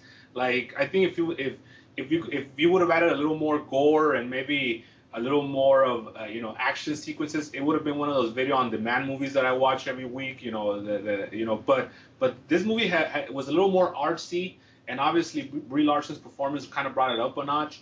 Um, I, I do love again, like you said, there's two movies. The second half is my favorite part because it deals with the psychological trauma, you know, and, and how uh, the family's frustrated with her because she can't really she can't really cope with real life anymore. And it goes back to the experience they've done on, on, on people that have been in prison for you know 15 years 20 years and when they come out it's almost like they want to go back to prison because that's the life they know you know well the little they even addressed that with the little boy the little boy keeps asking when they're going to go back which right. i thought was really interesting like it's just um it's a it's it's you know and you're right like when they're in the room there's not a lot of like you know thriller aspects to it where i think another movie would have like kind of hyped up the tension there right? Yeah. um and they would have like you know it, when when I mean let's face it she's having sex against a will so the so the guy's raping her pretty much on a nightly basis but they don't show it. Like another movie probably would have shown it and like shown her tears and shown her like you know checking out mentally and all but it just it's it happens off camera and like you just know it's happening. And I thought that was like a good touch you know? It, it's uh, I, I do like that when they're in the room, it's not like the horror uh, thriller movie aspect that you kind of right. I love that. I, that's, what, that's what I'm saying. Like it could have easily turned into yeah. that, like easily. And and and so um uh, again to me the the real drama in the movies after she leaves. I also love the fact that they were really focused on this on this guy, the one that that took her for seven years. Um, yeah, know, he doesn't he just, get he doesn't get that much screen time. No, and, and and so and even even when they finally escape, it's so kind of like matter of fact or even blasé. You know, that's a term I could use. Like he kind of just runs away when he sees the kid's gonna kind of get him in trouble. Once he once he starts kicking and screaming, and then that's pretty much it for him. We never really see him again. Because then he goes, I guess he goes home and he takes off. Because later on they go back to that little shack and uh, he's not there anymore. Yeah. So which yeah, is this... which is kind of scary in a way because he's still out there. They never catch this guy. Actually, they do catch him though. They do. Oh, okay, okay. They, but they, but they, they, here's the thing. It's another, it's another reason they it's a different movie than most is that it's like it's like they're watching TV and then there's like a there's like a news story mention of like a suspect has been captured in the blah blah blah case and then that's it. Like you don't see him like being arrested. You don't right. see him in handcuffs. You know, uh, it's just kind of like you hear it for like three seconds when she's watching the news, and then it's like, uh, and then it's just like the scene goes on to something else. Uh, I just think it's kind of amazing that the movie is nominated for Best Picture because it doesn't seem like a Best Picture contender like that. It's not like an Oscar movie. That's why I think it's so kind of odd that it's in there. But I really, really enjoyed it. It's really, um, uh, it's it's a different kind of it's a, it's different than what you you normally used be used to. But I think it's really worth a watch. Yes, I agree with you. And I, I love the ending too, where you know the symbolisms there of like just trying to move past it by going to the place that you know you were traumatized and just trying to come to terms with it. And that's pretty much where the movie ends. Yeah, I, I really, I really like that. And we I get definitely we get definitely looking forward to this one though because I know it's uh it's nominated for the uh, for best picture. It's gonna be part of the showcase. So with these movies, I kind of want to see them once before the showcase. That way, everything when I go see it is the second viewings. I can kind of better digest like the performances instead of just focusing on like you know what you see the first time. I just like basically the story. Pretty much everyone, every like you know, you know, the people who talk about like these things think that she's winning the Oscar. so pretty much the, when the Revenant comes on, that's where you're gonna go to sleep, right, Mark? Depends on what time. Because I hope they don't, I hope they don't uh, start start off with that one. I would like to put that. Well, one I don't have the schedule. Yeah, I could probably look it up if it's been released, but I don't. I wouldn't put that like at 1 a.m. because everyone's gonna fall asleep. Anyway. So, do people actually stay up the whole time? I don't think I would stayed up the whole time. But uh, what about what about the people around you? They actually like pass out, right? They go to sleep. Some of them. Well, it's kind of hard to tell during the movie, but like when it ends, every, the people around me seems to be awake because you know they have like the five hour energy they take or like Red Bull. Like I tried to do Red Bull, my body can't handle it, so I'm gonna do five hour energy from now on. Gee, it, but- it just seems like such a long day. I tried to do the uh the Friday the 13th marathon they had over here at the New Beverly, and that that killed me, man. I I, I think I made it to like seven in the morning, then I had to come home. I just couldn't do it. But uh, so okay, so we're now we're now we're at my number three, right? Yes. right. So my number three would be the Kingsman, the Secret Service. Wow. Wow, I forgot about that one. I love that movie, and, and Yeah, I like the- it too. That's like that's a great movie. Not the best movie, but uh, a fun movie. And again, to me, you know, it's the movies that leave me with an impression. Is what I like to put on my list. You know, I try not to get too snobby with the, you know, with the actual entire picture of it. Just this movie, when I saw it, I saw it about almost a year ago. I saw it in February, and here I am a year later still thinking about it, and it left me with such a big impression just because of the performances. Um, I love the fact that everybody's so likable in this movie. Um, Matthew Vaughn, who directed this movie, you know, he's got a, he's got a pretty good resume, not the greatest resume, but okay. And uh, it just reminded me of one of those Guy Ritchie movies when he was in his prime, not the not the hack that he became later, just you know the Lock Stock guy, the, the the Snatch guy, those those kind of films. And um, the writing was good. I like how it was kind of in the beginning. It was kind of like that teeny boppy, kind of like um, like Maze Runner kind of movie, which I also like too, by the way. Um, and then it kind of got darker as the movie progressed. You know, uh, Samuel L. Jackson did a great job as the villain. He he was he was hamming it up a little bit, but that's what you're gonna get when you hire him for anything nowadays. Um, you know, I thought Michael Caine as your as your villain, uh, twist at the end was a pretty clever idea. Uh, uh, Mark Strong, who shows up in everything, was also very good. Uh, He's the British cour- Stanley Tucci. and of course, uh, Colin Firth, who, who I love seeing in this picture only for the reason that he just it just felt like he didn't have to take the whole fucking picture on his shoulders like he does with every other movie where he has to always bring his A. He was having fun right here, and with these kind of actors. What I like is that when they're having fun, even when they're hamming it up, they, they're so great at what they do that it still elevates the entire script. And I love to see those kind of actors. That's why I like to see this kind of like dignified actors kind of have fun, whether it's being a comic book villain or whatever, because they're just having a good time, you know, and, and, and they're so talented that they're still going to raise up the script no matter what. So, um, yeah, man, I love this movie. Uh, um, you know, obviously the church scene is the famous scene. The that, church that, that, scene is so much fun. that, that's Oh, so definitely. that- I don't know how the fuck Matthew Vaughn did that because even if you're doing it in real time, that must have taken days because it's just so many setups. So the the, the choreography was was amazing. Um, and that's the kind of thing that if you want to go back and really be a, a fan of it, you know, you go back and play it in real time or whatever. You see all the wackiness going on because there's so much going on in that in that scene alone. Uh, the twist with Colin Firth's character, when you know when you know he doesn't make it out of the film, folks. Sorry to tell you that. Uh, you know, the, I thought the lead character, the, the the youngster, he did an amazing job, and I would love to see more of these films because I kind of felt like, okay, now this is an origin story. Now I want to go along for the for the other ride. You know, he had, he he kind of morphed into kind of like this young James Bond character towards the end. And uh, the, the comedy was really good. I, I love the, the whole thing at the bar where, where you know they, they set it up in the beginning of the movie, then at the end of the movie they go back with those guys that are trying to punk them out. Um, so it, it- it's it's a it's a the, the little gag with the with the umbrella. So so many great things about it. So many fucking great things about this film. Really went under the radar, unfortunately, but it's just an amazing time. And um, I'm gonna I'm gonna give it another watch. I think it's been my my fourth time watching it. It's just a great movie. And then I also love that that that James Bond is villain that girl with the with the with those wacky you know the knife fucking feet and stuff. You know. Yeah, bro. That, I mean, I completely she- forgot about that movie. That's definitely an honorable mention. She had she had like blades as feet, which is weird. Yes. And, and um. And so- Samuel L. Jackson, bro, hand me it up. yeah, with the lisp, he gave himself a lisp for this one for no Yeah. reason. Uh, so yeah, it was a great movie. I like that's my number three. Yeah, this was this was that was a really fun movie. Um, it, it it's it's an honorable mention for me, but uh, but uh, it's it was one of the better action movies of the year, certainly. Yes. So uh, Mr. Mark, you're number two. All right. So Now, now, with now, my as, number. as Gorilla Monsoon would say, now we're getting down to the nitty gritty.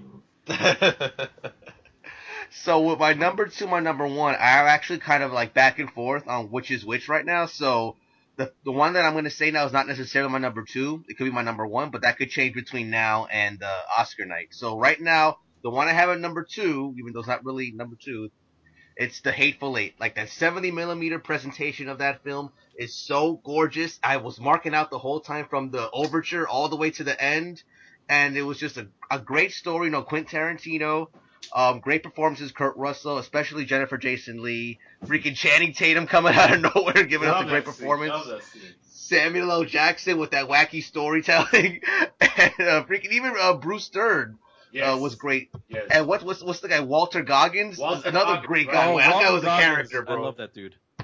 Bro, what a great experience, just from top to bottom. Even I was marking out the intermission too. It's just You know what? 70 millimeters the way to go. Definitely try to see it. I don't think you can anymore, but uh, hopefully they release that version on the Blu-ray. you know Walton Goggins uh, is fun. It's funny because like all the press went to Samuel Jackson and Kurt Russell, but he's the real MVP of that movie.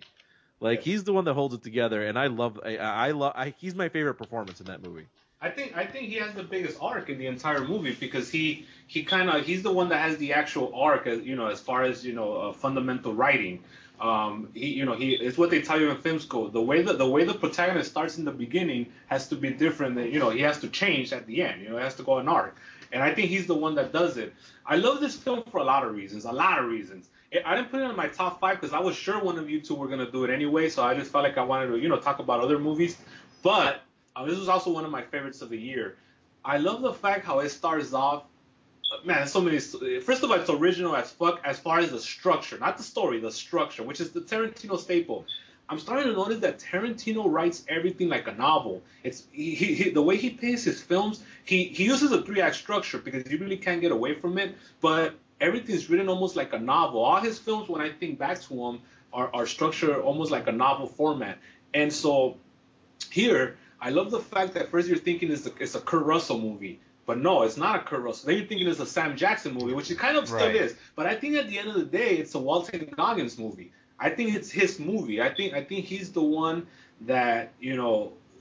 At, the end of the day, when you see it a second time, you're because you know everything already. You follow his character and you follow him throughout the entire movie. Because he's the one. He, if you notice, he's the one that's that's in the most danger Right. wi- without actually kind of like having any fault for anything. And and, and, Right. and obviously the, the irony of all this, which is funny, is that he's the only motherfucker telling the truth the entire That's time. That's exactly what I was gonna say, bro. Like the whole time you're kind of wondering, like, what's this guy's deal? Like you're suspicious of him when he was actually legit the whole time.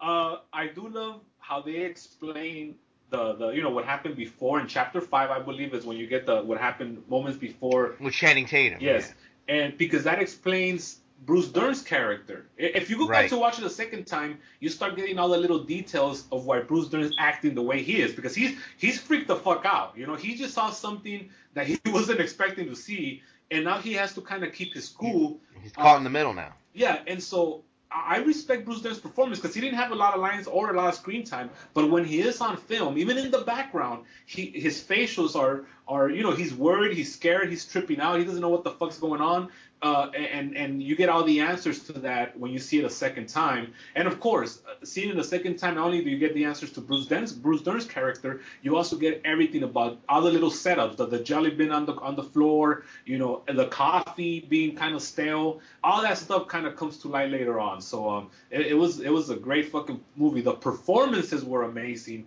Um, you know, uh, Jennifer Jason Leigh, I, th- I think she hit fucking she hit out of the park, especially at the final scene when she's on the floor trying to convince uh, um, uh, Walton Goggins to kind of you know betray Sam Jackson's char- uh, character.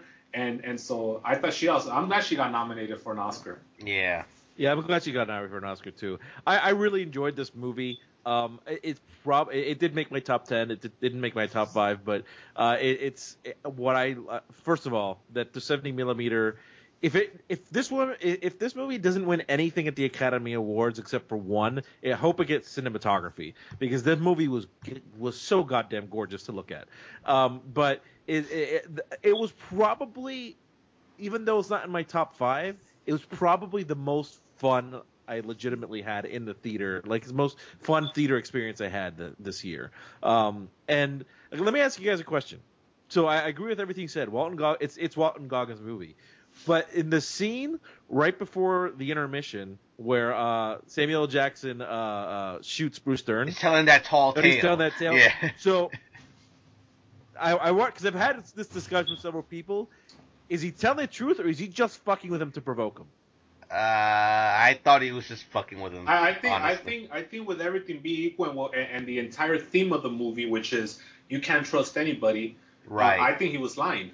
So do I. Exactly. But I've had a lot of people say, "Well, I don't like the fact that he was like that he did that." So I was like, "No, what are you kidding? Like, no, he was messing with him because he because he heard earlier that if he would have shot him in cold blood, he would have been in, you know he would have been in trouble. So he provoked him to get a response, so just so he could kill him.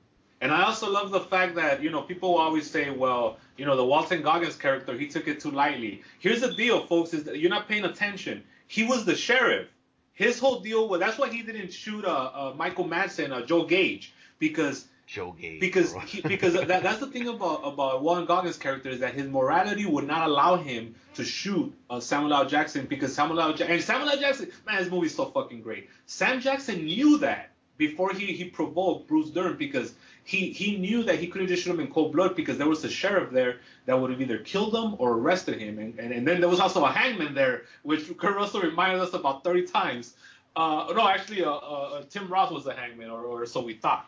And so, and so at a deeper level, you know, when when I feel like I feel this is the interpretation I got. When when Bruce Dern went for the revolver to shoot Sam Jackson, at that point he lost all credibility with Walton Goggins being a, a man of the law, and and Sam Jackson just had to do what he had to do, and that was defend himself. That's why. You know, in the beginning, yeah, he, he looks up to him. He gives him the what a great performance by Walton Goggins. He gives him the, the his cobija as we call it. You know, his, his blanket. And so, you know, it, it's a, oh, and I love the fact when when Bruce Dern finally dies and they take him out, he jacks his jacket and he throws it on and he has it on for the rest of the movie. That that, Yes, that right. wacky that wacky Yeah, general yeah, yeah. jacket he had on, he just throws it on himself. Uh, and so, you know, love the love the performances. I will say that Michael Madsen was was really missed. He wasn't used to his full potential. He's hardly even in it, to be honest. Even though he's, his presence is there, he's hardly even in it. Um, Yeah, I would agree with that. I thought Bob was another under. I thought Bob did a great performance as the Oh, Mexican. Damien Damien Bichir was hilarious. Yes. yes.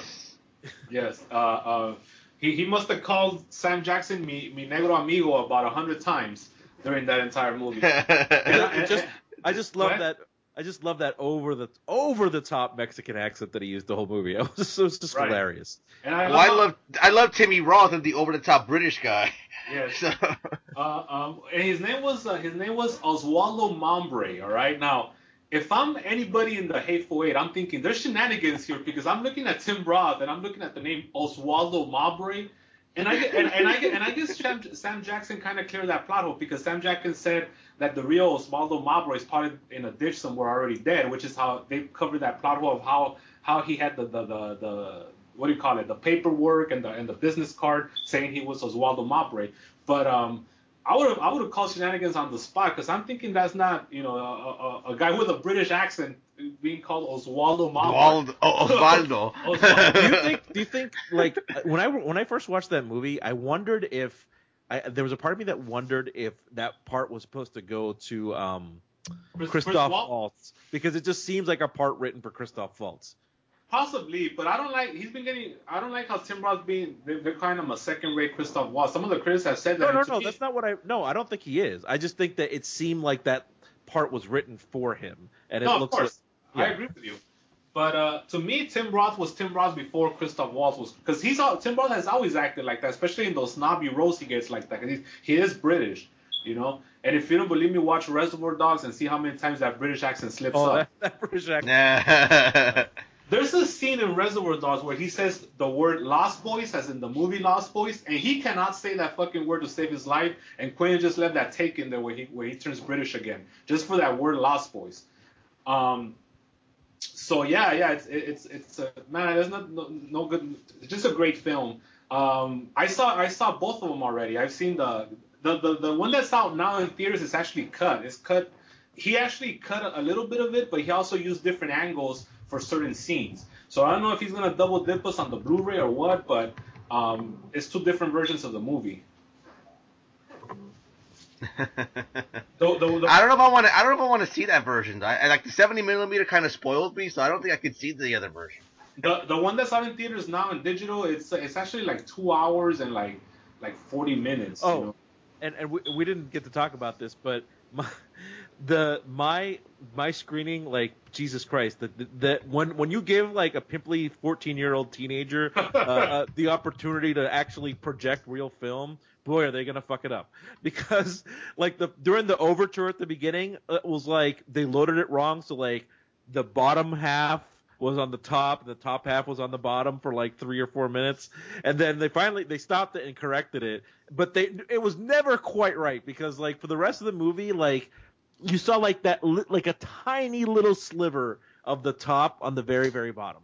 Like it it, it didn't distract anything, but it was there. I was like, you guys don't know what you're doing, do you? So so so um Tarantino, you know, he he owns the New Beverly Cinema, which I frequent a lot. And he he has this contest which started on January 2nd, right? It's called the Tarantino 8. Well, what an egomaniac this guy. Now that I think about it, it's called the Tarantino 8 Challenge, which I've been putting on social media when I go. Um, essentially, what happens is that in eight weeks, every Friday at midnight, you have to watch every single one of his movies, one a week. So I started with Reservoir Dogs, and right now, tomorrow I believe is Kill Bill Volume 2.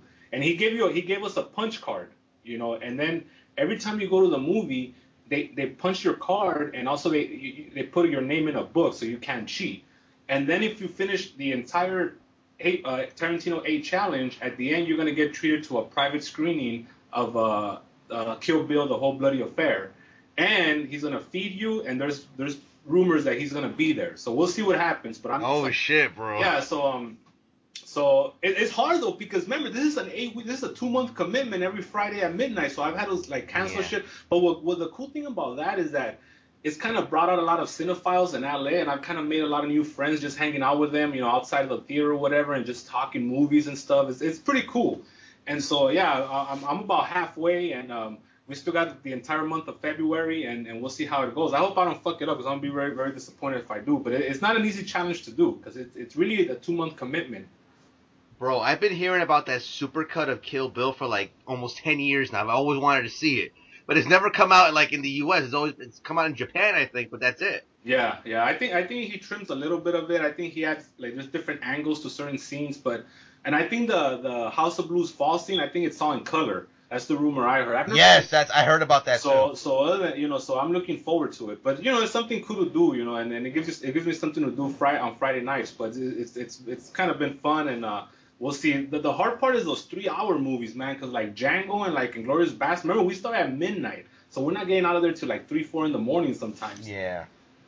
And then it's cool because he throws on these like remember back when when I, I don't know if you're too young for this Mark, but when me and Adolfo used to go to the movie theaters back in the day, there used to be cartoons before the movie. You know, like a like a Merrie Melodies cartoon or like a mm-hmm. Oh wow. And so eh, eh, you know he he'll throw a couple of those on before he throws. of course. So, you know So that makes it even longer that you're there. yeah, and then also another thing he does is that he throws trailers of old movies from the people that are gonna star in the movie he's gonna he's gonna he's about to show. Oh. And the gimmick is that it's all 35 millimeter film. He has no digital projection in his theater, so everything is Yeah. 35 millimeter. Yeah, he's a real he's a real nerd for that stuff. So He I, actually- I, I I really want to go. If I'm ever out there, I want to go just see him. And, like it doesn't even matter what. I would I'd want to watch a movie there. Right, and and and the thing is that he ended up because J.J. Abrams, he made one copy. He kept one copy for himself of a 35 millimeter print of print of The Force Awakens, and Quinn's trying to get him to borrow, let him borrow that co- copy so he could screen it at, at his theater. So if he does, I'm definitely gonna go because to me, if you shoot a movie on film, it should be projected on film because that's the best possible. That's gonna look the best because that's what it was shot on. And Force Awakens was shot on, on film, so I could just imagine how beautiful it's gonna look if we get to see it on 35 millimeter film. Yeah. So you know, I'm happy that he actually kept one copy instead of all these digital projections that are on every theater now. Yeah, I like that they're still keeping that alive. You know, that There's a, there's very there's very digital. few filmmakers that are still shooting on film. Like I know Tarantino does, I know Christopher Nolan does, but they're dying breed. Yeah, but it's mostly the studios pushing for it because it's cheaper. it's Yeah, cheaper. well, it's exactly. cheaper. Like the only people getting away with it are people like big directors with a huge track records. Like anybody else, they're they're probably telling them, no, you're shooting on film and you're gonna like, or you're shooting on digital and you're gonna Digital. like it. Yeah, yeah. But film is dying because Tarantino said that I think Kodak was they had to literally beg them to keep that fucking you know that company open and, and keep on producing film stock like that because it is a dying industry. And uh, I mean, that- they were supposed to shut down last year, and they did a statement about how, like, you know, like people like Tarantino and J.J. Abrams kept them alive. right. And so um, you know we'll see what happens. But um, when I go ahead. You know, and, and, and so Mark, you when you did your film school, did you shoot on film or did you shoot on digital? I started on film, and then we have to do our project on digital. Okay. Because that picture, that first picture that I put up of me behind the camera, that's a actual film camera, Yeah. not so- the digital one. Yeah, so I, I when I when I did film school like a hundred years ago, uh, they didn't have digital, so we we did everything on film, and it's it is a painstaking process. Oh, Yeah. So, and, it, and, it, and it's really really freaking expensive, but like I just appreciate it more because it was so hard to do, and it is much more difficult to light for and everything. Yes. So like I. To me, like I'm just much more appreciative of it. So like, there was one Saturday, bro. We spent like three hours just practicing how to put the film in the camera. yeah, 'cause it's Like- hard. It's fucking hard. Exactly. Yeah, you gotta And- gotta and I'm not hook it on the, the shutter door. and Yeah, I'm not anti-digital. I mean, because because of digital, it's a discipline. But yeah, but because of digital filmmaking has like is has opened the door for like zero budget movies to like be made and like more filmmakers to like be able to be seen, right? So I'm not anti-digital, but it's just I, I it really saddens me that it's a dying art. Yeah, yeah. When I was in film school, I was that was uh, 2006, so I had the choice. I remember they gave us a choice. I guess that I was right there in the like in between the the change, and so I did I did a Super 8 movie and then I did a, a digital movie. Cause I wasn't buying 60 Oh. millimeter. I didn't have that kind of money. Shit, that's expensive. Yeah, for us, just for like a two-hour roll, is like fifty bucks. Like, Yeah. come on, bro. Yeah. Yeah, we, we shot on 60 millimeter, and it was like our eight minute. No, I think it was like a yeah, it was like an eight minute film. Uh, all said and done, cost us like close to nine hundred dollars for an Yeah. eight minute movie. That's nuts, bro. and I did a horror movie, so I still had to go out and buy props and blood. yeah, props. Yes. You know, all kinds of heads and hands and limbs and all kinds of shit. But it was fun though. I'll never forget those that time. So you get to meet a lot of cool people. Yeah, that people I still talk to also. So. Um, So we're alright, at so we're, we're, so that was your number number, two. Okay, number two. so That's awful. Number two. it was number two. Uh, my number two, I'm going to keep it brief because we talked, we did a full review on it earlier in the summer. My number two is Inside Out, uh, by far the best kids movie of the year. Uh, and you know, as I said, uh, having having a, a daughter this year and having a, a kid this year, this movie hit me home a lot closer closer to home than it should have. If uh, once my daughter is a teenager and, and it starts going through some of the stuff that this main character goes through, if I watch it again, I'll probably break down bawling. But that, that said, uh, I think it's a it's just a beautiful looking animated movie, um, and I just I, I really yeah, I thought about this movie for days afterwards, and we went into a long discussion about it after it on on another review show. So I'm not going to get Yeah. into it now, but that's my number two. All right. So my number two, it's a it's a little film that got it got a theatrical run, but when I saw it, I totally fell in love with it just because of the how original not only the script was, but also the, the characters. And that's a movie called Dope. Did you guys get to watch Dope? I've heard about Dope. I haven't watched. I it, have though. I've heard about Dope, and I wanted to watch it. I Haven't gotten to it yet. Great, great movie. It's uh again, I don't know, maybe it's me something with those like coming of age stories. Uh, you know, I talked earlier about Turbo Kid. Now Dope is kind of in the same genre. It's about these three kids who are totally fucking enamored with the early 90s, mid 90s hip hop scene. And the movie takes place in modern time, but they dress like they're back in 1992 cross colors era. So it's it's very wacky in that sense. They got that kid and play haircut. And so the entire movie because it follows them, it gives you that weird fucking, you know, nostalgia trip going back to that era, even though it takes place in modern time.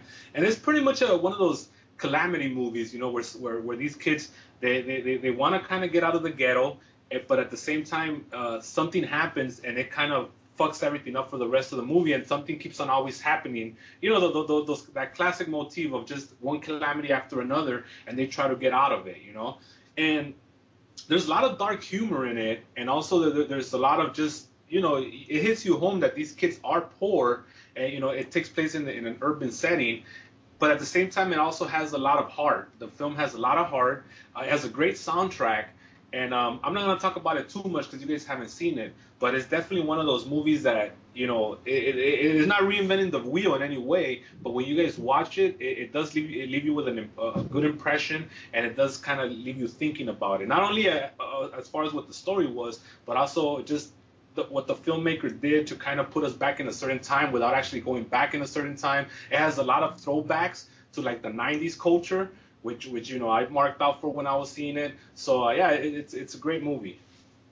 Uh, it, it has um doesn't that have the uh, actress from Creed in it? Yes, it does. Uh, I forget her name. Tessa. Zoe, Zoe Kravitz. No, that's not her name. Tessa something or other. Uh, well, Zoe Kravitz wasn't in Creed. Oh well, no, no, it doesn't have her because I'm looking at the cast right now. Unless Oh, you're maybe- getting it wrong. Maybe I'm wrong. Maybe I'm wrong. Yeah. So, uh, so yeah, it, it's pretty cool. And then, of course, you know, your our heroes win at the end. You know, uh, it, it it goes from like an action movie to a chase movie. You know, so it, it's one of those movies where you have like you have our three heroes and you have like like three different groups of people going after them, wanting to hurt them, and then at the end they all meet. You know, those kind of films. But it, it's a fun movie, and it, I just had a great time with it. I've seen it about three times now, and, and it holds up. It's a very very good movie. Right. Um, Zoe Kravitz was in Dope. Actually, Tessa Thompson from Creed was in uh, Dear White People. That's Maybe what that's what I'm thinking of. Maybe that's what I'm thinking of. Which is a, a, a tribute to the Oscars, I heard. Yeah. anyway, so I have a feeling though that I think we have the same film as number one. Um, I'm gonna just go out and say it. Correct me if I'm wrong. But right now, in my number one slot, I actually do have Mad Max Fury Road. What a trippy movie that is. I mentioned, you know, films like Star Wars, Jurassic World, Hateful Eight as being like super fun to be at. This was probably the most fun I had in the movies all year. It's just, uh, just basically throwing stuff on the wall, see what stick. It's a great action movie. Freaking uh, Charlize Theron stealing the show. Tom Hardy just kind of being like a sidekick, but he was still awesome in it. And like a great villain, great action sequences and I was just mesmerized the entire time. It was just, it was basically, I felt like I was on acid. We've talked about this on our review on the show, but it's like, it's the one film experience this year that I probably won't ever forget. It, it is my. It is also my number one of the year, and I just love the fact that this f- fucking batshit insane s- action dystopian future, uh, you know, uh, uh, exploit exploitation film has been embraced by the masses the way it was, and not just that, but embraced by the critics, and not just that, embraced by the freaking Academy, which I don't think it'll win, but the fact it's even nominated for Best Picture is insane. I loved every freaking frame of this movie from start to finish. I, it, it, I, I mean, there's nothing more I can say about it. It's just incredible, just fucking adrenaline rush from beginning to end. Like literally, literally, when the movie starts, it everything starts. There ain't no time. There ain't no bullshitting character development here. You had two, you had three fucking movies to get to know this guy. You should know by now that shit's gonna go down. Literally, as the movie starts, the first minute in, he's already in the shit. And I love. There's a. This is great writing here, and I and I and like you said, Adolfo, I do love that we're gonna see George Miller out there in a tuxedo at like fucking 100 years old. I know, I love it. I but love it. uh, but uh, ju- just just uh, uh, not only is it a, a, a exploitation film like you talked about, it has so many underlying themes, which is which to me is what separates it from from your average run of the mill exploitation film. Because you know, exploitation films just want to exploit whatever they have to, whether it's tits, blood, gore, whatever. This film actually has a lot to say within a structure of, of being a, a, a genre film. So um, I, I I also love the fact that Tom Hardy is so fucking charismatic in this run. Of course, we all wanted Mel in there. That, was a big thing when this was announced. Wait a minute, no Mel. I mean, he is fucking Mad Max. There ain't no other. But this guy fucking carried the ball, and he also has this sense. what I like about Mad Max in this movie is like he has this sense of bewilderment throughout the entire movie. like like it's like he doesn't know what the fuck is going on. He just has to know that he can't die. All right, and so is that's what we're going through. Again, the movie starts off in the first minute of uh, uh, as soon as the there's no really no credits. It's just boom, you're you're you're in Mad you're in the Mad Max world. You're in Fury Road. Let's go. And so Tom Hardy, Mad Max, he's with us. He's like, what the fuck is going on? Where where am I at? You know, one minute I, I'm looking up a hill, the next minute I'm shackled to a car with a fucking you know thing in my mouth, and I don't know what the fuck's going on. And um, again, uh, yeah, the the the film is actually kind of like Charlize Theron's film, uh, but it still works. Um, you know, the, the- I thought the villain was pretty good. Now that's a fucking crazy, wacky, over the top Darth Vader gimmick uh, villain right there. Uh, and um, you know, it, it was just a fun ride from beginning to end, and it had a lot. And- one of those. Go ahead. And I was gonna say, and it's the it's the same freaking villain from from the first Mad Max. That's the actor who played Toe Cutter in the first movie. I did not know that. Yeah, and- Yeah, it is. I mean, it's not the same character, but it's the same actor. Yeah, yeah. Okay, cool, cool. I think it's hilarious. And it has homages to the previous three films. Of course, uh, Road Warrior is the one that everybody loves. Yeah. And uh, and um, I do love the fact that it's almost like it's almost like like Mad Max has his life, and we got a glimpse of like like two days worth of it, and then we just get we just we don't get a glimpse anymore because the movie starts and he's in the shit, and the movie ends he's out of the shit, and it literally ends as soon as he gets out of the shit. There ain't no fucking goodbyes, there ain't no hugs, they're just him. He looks up at the village, they're happy they got their water, and then he goes on to his next adventure. That that's what I think makes him like such a great anti-hero because he's not like like so the reason he's such a good anti-hero is because you know and he's not a hero because a hero would be would be sticking around and doing everything because it's the right thing to do right? But he's not a hero. He's he he got caught up in this. Yeah, exactly. the only the only way out of this situation is just to see it through to the end. And then once he's out of that situation he's on his way. But like he's honorable. He has honor to him so that's what so but like he's not really doing anything for the for the quote unquote right reason. He's just doing it to like okay uh if i don't do this then i'm in worse trouble so i'm just gonna go ahead and see this through.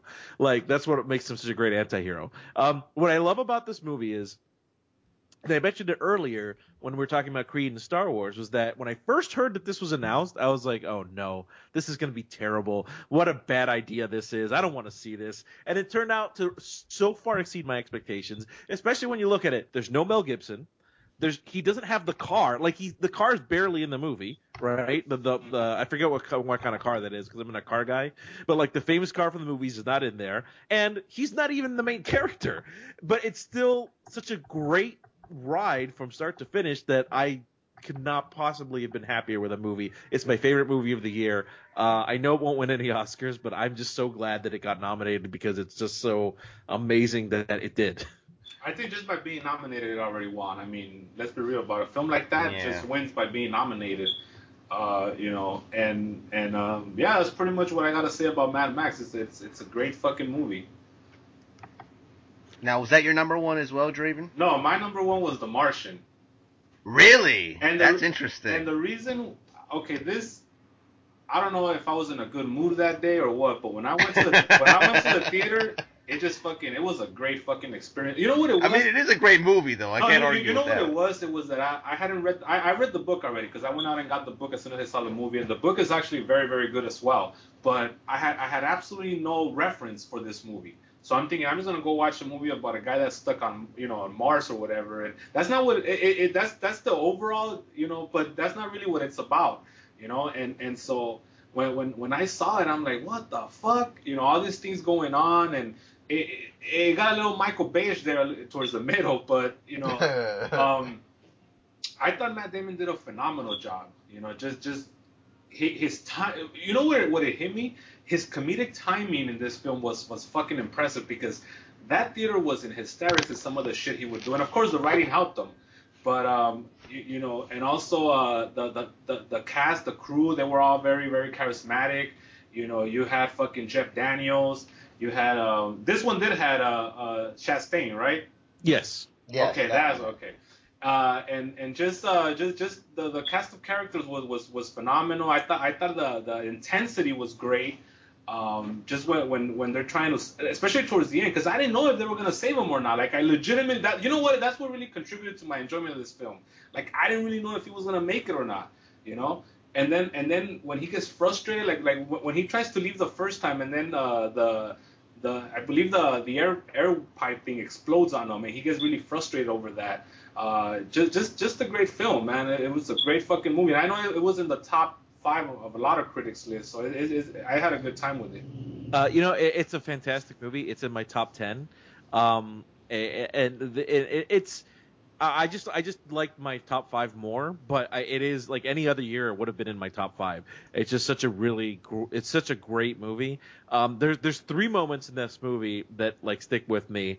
Um, the first one is right after you find out he's still alive, and he you know he heads back to the base. He's got that thing sticking out of him. He has to he has and he has to perform surgery on himself, and the whole Yeah. time he's sitting there and he's like grunting and, and you know you know screaming in Oh, pain yeah. or whatever. And as soon as he's finally done, he stitches himself up. There's like a beat, and then he goes, "Fuck!" And it's, it's so funny because that's exactly what my my reaction would be. Is that my first reaction would be, "Okay, I gotta fix myself," and then as soon as everything is fine or not fine, but as soon as like you have It's time over. to think and you've and you've and you've stitched yourself up and like you're starting to heal, that would be your first thought. It would be like, "Fuck," and that that was hilarious.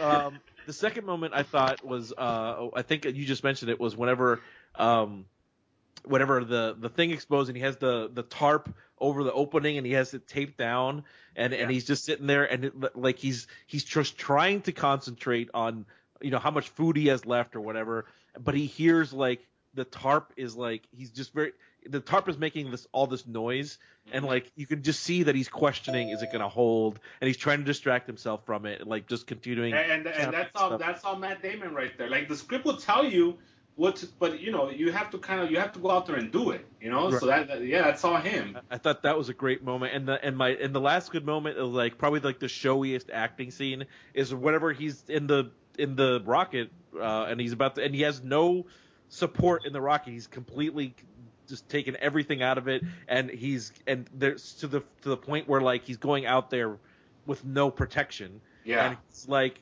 and he's about to like lift off, and he's just like kind of having a meltdown. Like Right, right. that was a fantastic moment too. So uh, I I do I, it's not my number one. It, it's just uh, but it was a fantastic choice. I, I really really enjoyed that movie. And I and I'm also a sucker for that for those kind of films where like like you know like like I like Armageddon you know because it has it has like the, the the when people are all together they have they all have a mission to accomplish and they all work as a team you know and and this film had three perspectives. It had the the NASA the NASA base. It had the, the, the, the crew that was coming home, but they decided to go back for him, and then it had his point of view. So you had three things going on at once, and you know all the conflict. Um, you know the fact that they didn't want to tell the crew about it at, in the beginning. It, it's just it's just so so much drama, and um, you know it, was just a it, left me with a big impression, and it's just a phenomenal film. And when I walked out of there, I'm thinking, man, what's gonna beat this? I mean, I, I have so much emotion going on, and I do like you know snobs like myself sometimes we're like oh you know i want to do the auteur thing where the guy doesn't make it at the end you know that's the whole that, that's the end thing to do when you're like a anti hollywood film right because that's kind of real life not no, you you want that movie. You want you want him to get off that. Like yeah, exactly. Like I found myself like, man, if he doesn't get off of this fucking thing, I'm gonna be so bummed out. You know, like you know, he's so close, and everything always went always went wrong for this fucking guy, including at the end where he's fucking like you said, he's up there with no protection anymore. And uh, and so it was nice to have that scene at the end where he's kind of older and he's he's talking to the class or whatever, and that that's pretty much it. Yeah, I I, I do um I do I, I have been guilty of, of, of like wanting a darker ending for things like I, I've gone on record I've gone on record saying that I think at the end of Dark Knight Rises Bruce should have been dead. But um but I, I, I am so glad that he made it off the march because I think the movie would have been way too much of a downer if he hadn't if he didn't make it off uh, off the planet. I almost said off the island, but off the planet. I also love the fact that you you just name dropped Armageddon because I love I I love that movie, but it's like my favorite bad movie. Like because it's not really technically a good movie, you know? Because when you think about the conceit, it's really stupid. But Yes, I uh, but yes. because it makes no sense that it's easier to train astronauts. It's easier to train oil drillers to be astronauts than it is to train astronauts, Astronauts to be oil drillers. I It know. makes no sense. But every time it's on, every single time it's on, I'm gonna sit there and I'll watch it every goddamn time. But I think okay, but see, I've, I've gone on record. I have a spot in my life for Michael Bay because his movies are horrible, but there's every time you go out. There's I there's some good ones I liked, like The Rock and Well, The Armageddon. Those great are great films. Well, The Rock's his masterpiece. Like, like I'm gonna go check out 13 Hours just because I do like to see his movies when they come out. Because I think his movies are made for the big screen anyway. The way he shoots them, it's just goddamn his fucking shot selection is. It'll give you a headache, man. He's got about 10,000 different things going on in like two seconds. But um, uh, I don't know how we got off on Mike. Oh, because of the Martian and Armageddon.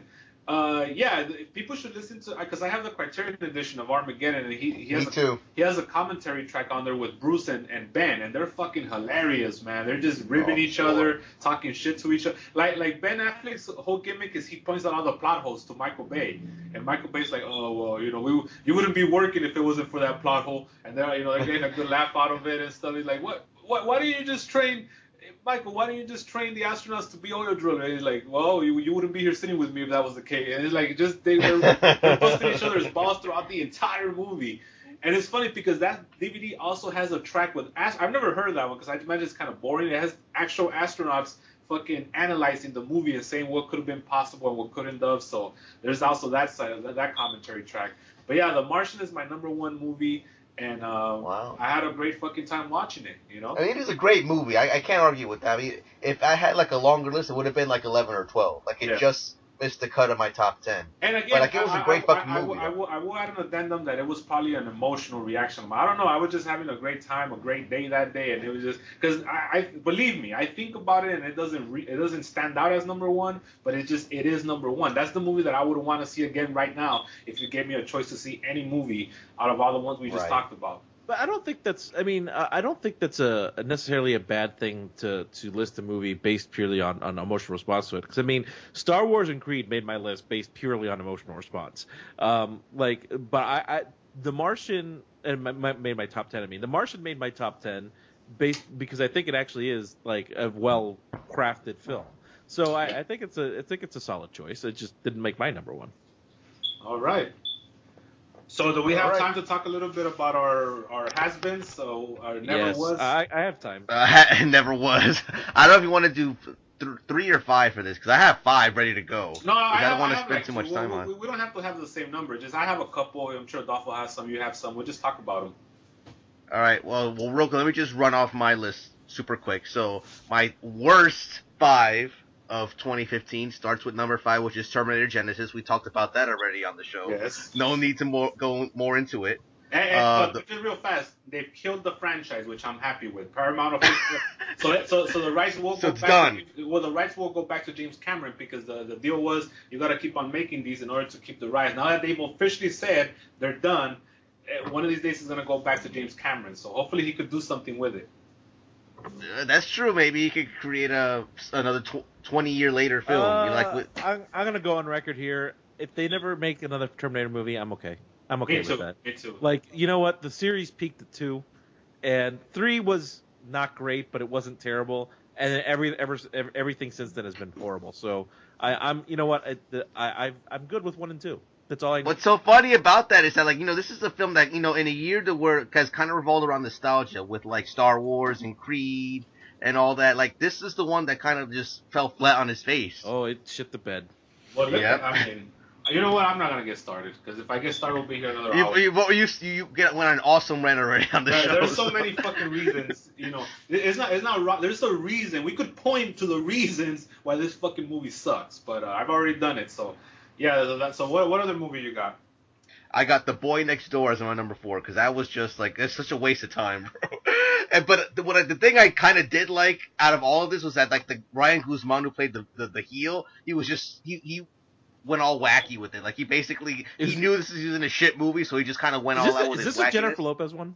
Yes. I there was a sick part of me that wanted to see that because it just looked like someone made a Lifetime movie and then gave it Yes. like, and then gave it like thirty million dollars. Like if it wasn't for her being in it, it would have been on Lifetime. Like legit, bro. Like, Come on. That's what it looked like. It looked like someone made a Lifetime movie for thirty million dollars. Like it, it cracked me up every time I saw the commercials. I was like, "How is this in theaters? How is this a movie?" But then you see the guy go from like this like kind of a regular guy, I guess, to like this weird psychopath in like the span of like 20 minutes. It was like like no character development. It was just so whoever wrote this, I don't know, must have been like high on something. But it was the end was funny, but it was still pretty terrible. Um, number three, Hot Tub Time Machine two. I've already ranted on that on this show before. Freaking fell asleep halfway through, and when I woke up, I was annoyed. Um, Number okay, so number one and number two, I had a hard time kind of debating which was worse. Do I want Fantastic Four or Fifty Shades of Grey? Fantastic but in the end, I- Four. I, haven't but seen Fifty end- Shades of Grey, but Fantastic Four has to be number. one. Fifty Shades of Grey pissed me off the most though, more than Fantastic Four. So I put that at number one, and Fantastic Four, which you already rented on previously, was my number two. Where so that's my top five worst. Uh, well, my I I don't have I don't think I have five. The the ones that really got my my hate were Fantastic Four, which I've already ranted on ad nauseum. I fucking hated that movie, and it's it's such a piece of shit. Um, Terminator Genisys. Uh, Poltergeist, which I was so annoyed with because it, I think I forget what I said before. Like I, I compared it to like uh, um, I think I said something like Justin Bieber uh, uh, covering a Metallica song. It just had no heart, had no edge. Uh, and it was like there's only two good things about that movie, and it's Sam Rockwell and Jared Harris. Those those two guys were awesome in that movie, but the rest of that movie was like this didn't need to be remade. Like there's nothing they didn't do anything really new or innovative with it. It was just crap. Um, and the other one that was probably the biggest failure because it was probably the most expensive, Jupiter Ascending by the Wachowskis. Okay, so you're saying not to watch it because that one's on my docket. I, you know, it's it's kind of. Here's the thing about it. It's kind of a beautiful movie. Like if you watch it, you can. The money is on the screen. Like you can tell they spent a lot of time on it. They spent a lot of money on it. They they they cared about it. They um uh they clear clearly the story meant a lot to them but it's just bad. Like, like I can't say that the special effects were bad because they weren't. They were good. I can't say like the art direction was bad or or anything else. But like the story is really bad. And Eddie Redmayne, the same year he won an Oscar, delivered probably one of the worst performances I've ever seen. it's seriously like if you've ever seen like uh one, like one of those 1940s serials that like you know from, from you know like 19 with the where the villain is really like hammy and wacky he makes them look tame because he is so chewing scenery it's not even like he'll he'll go like from a really soft voice to screaming really loud and it's like oh my god i can't stand this movie it's just really oh my god it's so bad it's like the best looking terrible movie i've ever seen like I, it's i would say it's kind of worth watching just to see the dichotomy of how beautiful it is to how bad it is if that makes sense Really? yeah it, it's Oh, I'll check it out. Because it, yeah, it, the honest trailer on it is pretty hilarious. because you can tell a lot of love and went into it, but the end result is just so bad. Because that was supposed to be the star of another franchise, right? Yeah, and it it bombed miserably. Well, good. So um, for me, and this I know this was in uh, in Mark's honorable mentions, but I didn't really like it. Uh, I'm gonna start with the walk. I hated the walk. Really? I thought I thought there was no story there, and they just dragged it on. I mean, I saw the document. Documentary is good because the, the guy is based on his. oh, Man on Wire is fantastic. Yes, and he's a character. The guy himself is a wacky character. Uh, so documentary, but I thought you know uh, Joseph Gordon-Levitt with that wacky French accent that would come in and out, you know, was They come in and out. Yeah, that, I thought that was pretty funny, but you know, and, and I don't know, I don't know if Robert Zemeckis. but I just like the heist aspects of it, all of it. Like I, I kind of dug that storytelling method. But I this is what how I felt. I felt that the, the, team didn't have no chemistry together. That's how I felt. You know, the team didn't have any chemistry, and this all falls on the director. A lot of it does because his direction was, and also, I never sensed that the stakes were that high because here here's this guy that they tell us right from the very beginning that he's a free living character. He's he's you know he doesn't give a fuck. So once you establish that, other than him falling on his ass from the twin towers, you really never sense a, a, a sense of danger or like you know they might not succeed, you know, and, and so there's never there's never really anything in, on the line. Um, and then again, the entire movie is just him trying to fucking get up there, and I felt there was not enough story to it. So you know, and then so I didn't really like that movie that So much. can I, you know, I, I saw this movie like, and this movie bombed kind of famously, but it, I saw this movie in IMAX on 3D. Me A- too. And the whole, I, I'll agree with you that like everything leading up to it is just kind of there. But I will say that the actual walk, watching it in IMAX in 3D is actually really well, like technically well done because I, I felt like the the effect was actually really like I actually got a little bit um nauseous and a little Yeah. dizzy watching yeah, 3D it. was phenomenal. That that was actually really cool, but it does not justify the rest of the movie to me. And the fact that he's up there like breakdancing at one point, like a Wayans Brothers movie and shit, like a spoof movie. I don't know if the guy really did that in real. I mean, I'm, not, I'm, I'm, being hyperbolous, but you know, he lays down, he, he he stands in one foot. I'm like, where's the where's the where's the drama here? Where's the tension? You know? Because I, uh, you know what? To be honest, I think it kind of hit me more than it did you guys because you know I live, you know, I live in Jersey, but like I've been to the Twin Towers, and you know, basically the whole story that um Zemeckis was telling was like he wanted just to do a love story about the the Twin Towers, kind of like romanticize them a little bit. This is like the most famous story about the towers, and the thing that really got to me at the end too, if you remember, was like you know after the whole thing happened with the walk, he's talking about how like you know they gave him the the lifetime pass to the towers, and then he just starts crying, you know, because they're not there anymore. And that really got me because, you know, it's, I used to see that skyline every day when I went to school because it's like right across the river. Even though I'm just in Jersey, I'm like 15 minutes away from, from Manhattan. And I'd always just see that skyline. And then when that happened, that kind of hit me and my family a lot more than probably a lot of other people. So when that scene happened at the end where he kind of starts like crying about the towers not being there, that really hit hard at home for me. Right. So- so um uh yeah, so that that was I I was very disappointed by that film. Um and and and to me I lay the blame a lot of, of on Robert Zemeckis just because again you're the director it's your job to kind of make me feel the drama even though it's the actor's job to kind of express it he, I felt like the direction was all wrong. But now another movie that I hated and this is this hit me really hard because you know I'm a horror movie guy. I fucking hated The Green Inferno when I saw it. It's just Really? I don't know. I, I heard bad things about it too. I don't know if we've become cynical as a society or what, or, or maybe Eli Roth hasn't really caught on, but his movie was like an 80s like horror movie, but like made in modern days. And the thing about that is that all those 80s movies are all funny now to everybody. Like you go to the theater because it's so they're so over the top, and that Yeah. and that's what this was. It was like. And he could have really made a good movie because the movie's beautiful. He actually went to the jungles to shoot it in Chile. You know, yeah, it was in Chile. Yeah, so Chile, so yeah. so he he went there. Uh, the the cannibals look great. It was it, it, if he would have, you know what it was too. I think he shot it on digital, which is you know he's one of Quinn's boys, so I don't know how Quinn felt about that. and, and, and you could see, you know how digital brings out the greens and the reds a lot, and it kind of gives you that that television look a lot of the times. Yeah. So a lot of the greens were really really bright, and it was like it, it essentially kind of became like a shot for television movie after a while, where where he had to use film, you would have got that little grainy look, and it would have added to the horror element a little bit. Um, the it just essentially the cannibals just eating people one by one, and then at the end, you know, the heroine, whatever, you know, it's a typical Yeah. horror movie 101. I was very disappointed by it. The acting is atrocious. You know, the effects were good. I mean, he got away with an R rating, but you know, I've seen I see a lot of these movies on video on demand, so I'm used to like the gore aspect of it wasn't really there for me either. Uh, so yeah, that was Well, another. here's what's disappointing about that, bro. Is that if you buy the uh, the Grindhouse releasing Blu-ray that they put out of Cannibal Holocaust, like Eli Roth actually does an introduction to that film about how like he this is like the film that inspired him to do horror, it's one of his favorite movies, and you know this is essentially like a remake of that film. And to hear that he kind of dropped the ball with it is very I, I disappointing. feel like he dropped the ball with it. Uh, there's another movie he made this year called, called Knock Knock, which stars uh, Keanu Reeves, and that movie's even worse than fucking Green Inferno. It's about the, it's about the, th this guy who's at his home, and these two girls come, and they and they and they pr- pretty much is uh it's one of those uh, home invaders movie that are all that were all the rage about two three years ago.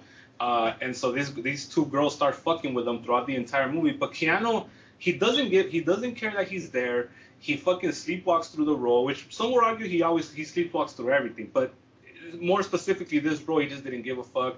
And and him being the, the, the, the hero of the movie, they, they, they don't put any babyface heat on him, for lack of a better term. So it just comes off like you're just watching this guy getting tortured for absolutely no reason, and it makes it makes him come off looking stupid, especially because the girls are like you know 20, 21 years old, and they're making him a fool. So um, that's another one. Now now the the, the next two that I'm gonna mention are uh, you know critically acclaimed. So I'm gonna go against the grain here. One of them is Joy. I hated Joy. Oh, you know what? That was actually my honorable mentions for worst of the year. Is, Uh, actually, is before Joy, you even go on, is Joy actually critically acclaimed? I've heard like I actually haven't heard anything good about it. Uh, I mean, I know that Jennifer Lawrence got nominated for an Oscar, but I haven't actually heard anything good about that movie. Okay, well, good. Actually, bro, before you go on, let me just. I had four films that didn't make my top five worst. I just want to throw them out right now. One, Joy is one of them. Minions, Tomorrowland, and Spy are my other four that I, where I thought were the worst of the year. But Joy is on there, so I find that funny that you, you're bringing it up. look, Joy had no fucking likable characters whatsoever, including Joy. Yeah. There was nobody for me to root for. The story is supposed to be this underdog story of this of this woman, and and I get the sense that it's because we're supposed to latch on to the fact that she's a woman in in our society where you know women are stepped on or whatever. Uh, you know, but it's established early on that her family has a shitload of money, as in millions. Uh, so right away they lost me right there. Um, and so all the risks she takes are kind of like, you know, are they really risks? You know, she had like a little nice little pillow to come back to every single time. Um, yeah, she's a single mom, and they established that. Uh, and then she's kind of full of herself, bro. And I hope that's not how the real lady is in real life, because I, I got the sense that she was really full of herself, just the way she talked to everybody. And they have that that that scene in the when she's in the warehouse of her of her little mops, and she tries to sneak in and steal the designs, and it just gets annoying after a while. And then at the end, they build to this great fucking redemption scene where it doesn't really hit home to me. I don't know how you felt about it. Yeah, that. that kind of fell flat for me too. Like, like, like she fucking talks down to, to the to the owner of, of the of the warehouse where she gets all her shit for her stuff, and that's it. She talks down to him. He signs over the power of attorney back to her, and the and that's it. That's it. You know, and it's like what the fuck, whatever. Uh, I didn't like that. yeah, her family is a bunch of assholes, bro. all of That them, kinda- all of them, Yeah. including our boy Bob De Niro. And so Yeah, uh, Bobby De Niro, bro. He, he wasn't the biggest of the bunch, but he was. He definitely was one of them. And then the the last one is uh, Steve Jobs. I just didn't like it. I talked about it earlier. I thought, you know, I, I was talking. I told Adolfo on Facebook, you know, that line about "I'll put a thousand songs in your pocket." I was like, oh my god, I got douche Yeah, that- that- That was a bad line, and I didn't like that. I, I did like the movie based mostly on the performances, but I do agree that it was not. It's not very structured very well. I mean, I, I appreciate what they were trying to do, um, eh, eh, but and I agree that it wasn't like a very a strong film. But I enjoyed Michael Fassbender so much that it like he was brought- great. He was That awesome. it that it that He it awesome. elevated the movie for me. Yes, he was. But but the whole thing about centering the movie around three of his big speeches to introduce uh, the Apple computer or whatever, uh, and then include a couple flashbacks here and there, I thought it took me out of the movie because. And you know what? A part I'm gonna agree with. I'm gonna uh, admit this. A part of it is my fault because I, I went in there not expecting that. So that that that does affect my my view of the movie. I thought we were gonna get more of a straight autobiographical movie, but again, that's been done like ten times already with all Yeah. kinds of different budgets. And, and but so I, I'm sure Danny Boyle when he got the job he was like I gotta do something different because I can't just tell this guy's story again. But what he chose was just to focus on three different aspects of, of, of his life in, in three different settings of introducing a new uh, uh, Apple model, you know, as the years went on. So and, and from there you get the the drama and the tension. Now I will say this: I thought Seth Rogen also did a great job. He was phenomenal in the movie as well. Um, but uh, the movie as a whole kind of let me down, especially because I was hearing all this acclaim for it too, and I was like, man, this is just it's not that good of a movie, you know. Um, and it, Now, was that your worst of the year, Steve Jobs? no, no, no, I didn't, I didn't have no particular order. I was just, I was just, Oh, I okay. was just talking Because I was gonna say, I wanted to ask you, would you rather watch any of those movies again or Grand Piano? No, my worst of the my worst of the year would be Terminator Genisys. There's nothing that would ever top that. Maybe But would you rather watch that again over Grand Piano? yes. yes. Okay. But- but- How much do you hate that other movie? Oh my god, because that Grand Piano was just senseless and stupid, and you know I'm thankful it was what it was. You know, I didn't get no buzz or anything. Just a dumb movie. uh, I, I do have a couple that not, n- they're not like the worst of the year for me, but they were just kind of disappointments. Like we talked about before, Age of, Age of Ultron, I, I expected a lot more out of it, and while I still liked the movie, like it just did not hold up to like that was the previous under, Marvel movies. disappointments for me too. Um, one, and and it's not because I think the movie was bad, but because I think it was real, it was marketed poorly, and I went in expecting something completely different than I got. Was Crimson Peak? Uh, I was expecting a, a straight up horror movie, and that is not what that movie is at all. Um, it, it's a Right. beautiful movie though. If you watch it, it's beautiful. I saw it. I saw it. It was okay. Yeah. it was beautiful cinematography, beautiful art direction. It just it just really pretty to look at. But I went in expecting a horror movie, and boy, that is not what you get in that movie. And that that's more of a fault of the marketing, I think. But on its own, it's fine. It's fine. It's not bad, but it's not great.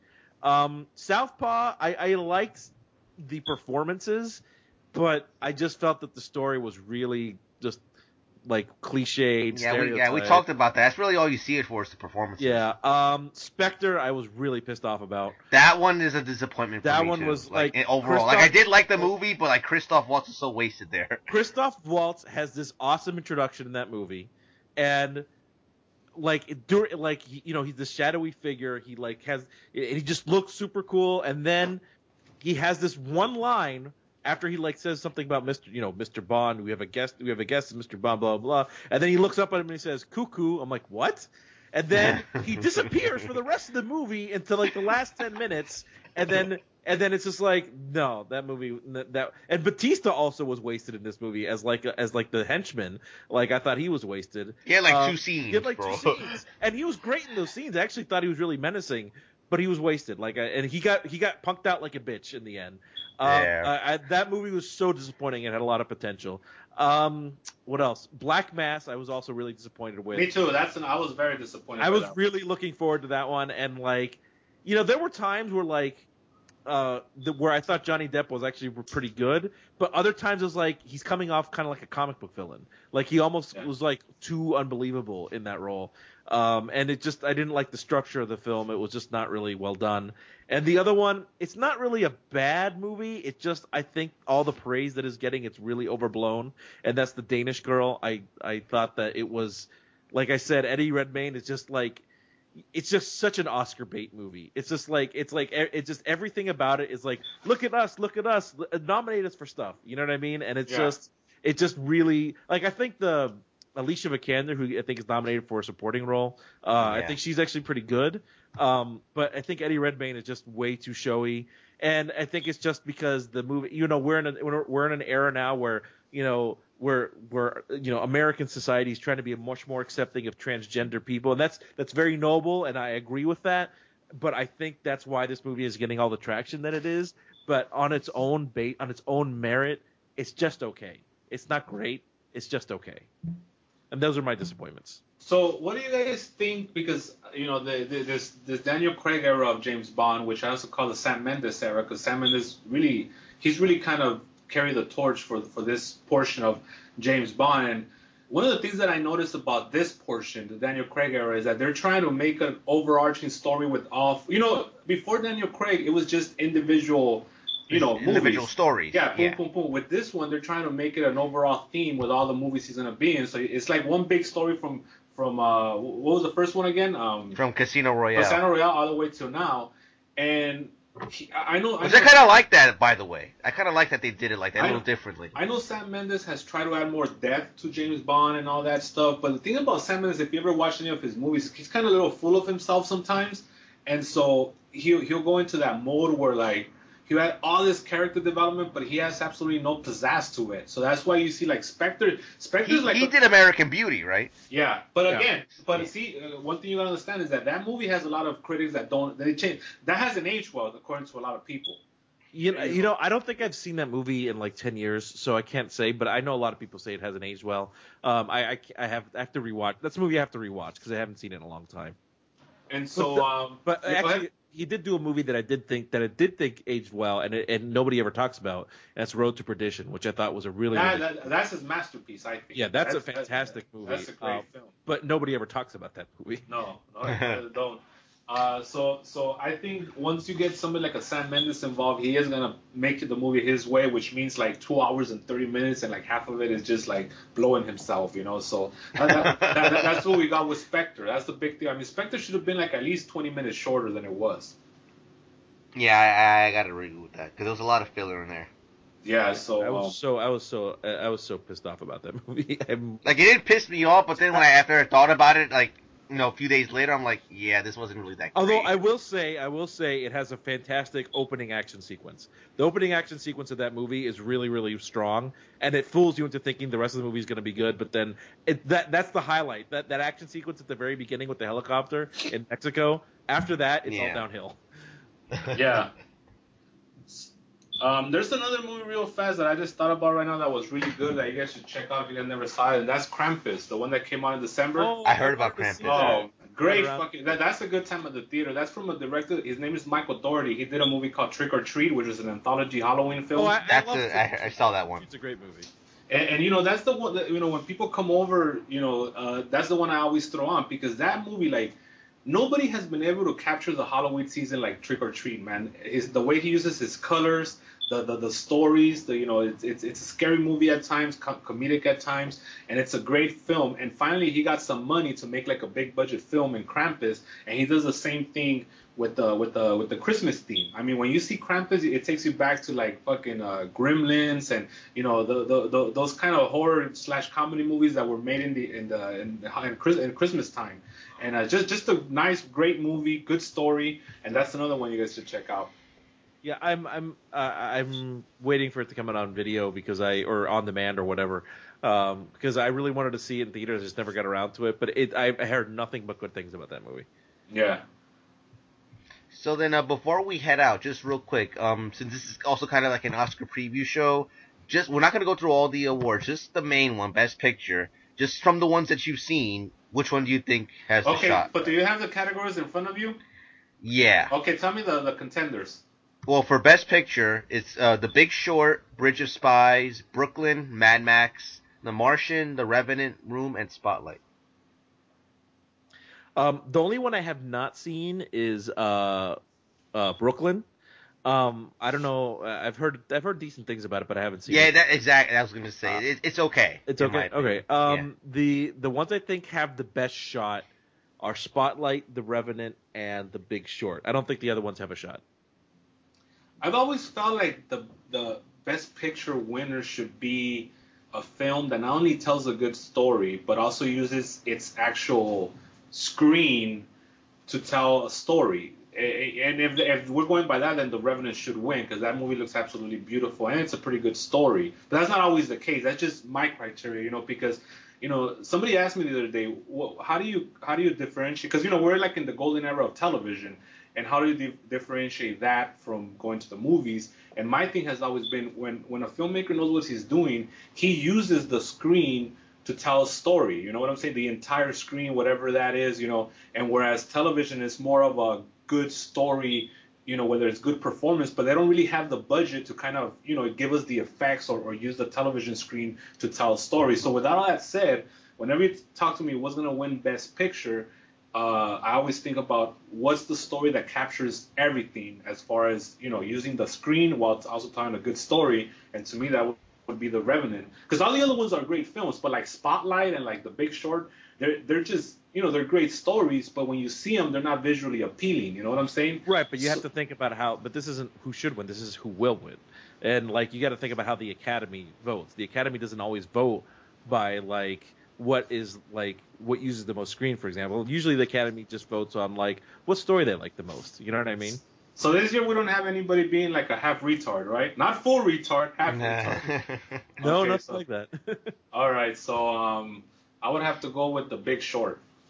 Yeah, I, I think that one and Spotlight and The Revenant. Those are my three, but I don't I don't know wh- which one of those is going to actually win. But those are the three that I have that think have the best chance.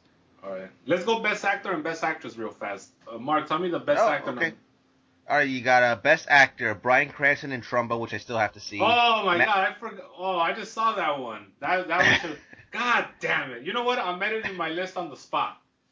On the spot. I'm taking off. I am taking off Turbo Kid. And I'm putting in Trumbo. Fin- Trumbo. Right now. Oh, it's- right now. all right. Trump. Okay, for the people that don't know, God damn, what a great fucking movie.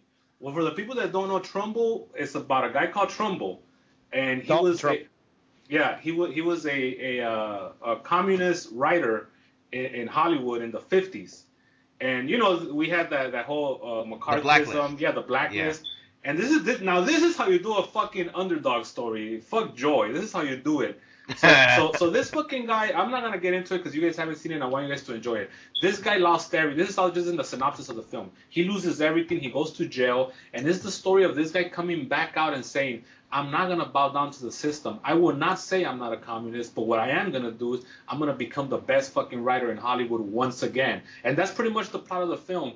And, and Bryan Cranston does such, such a phenomenal job in this film, and it has some great supporting actors like John Goodman's in there.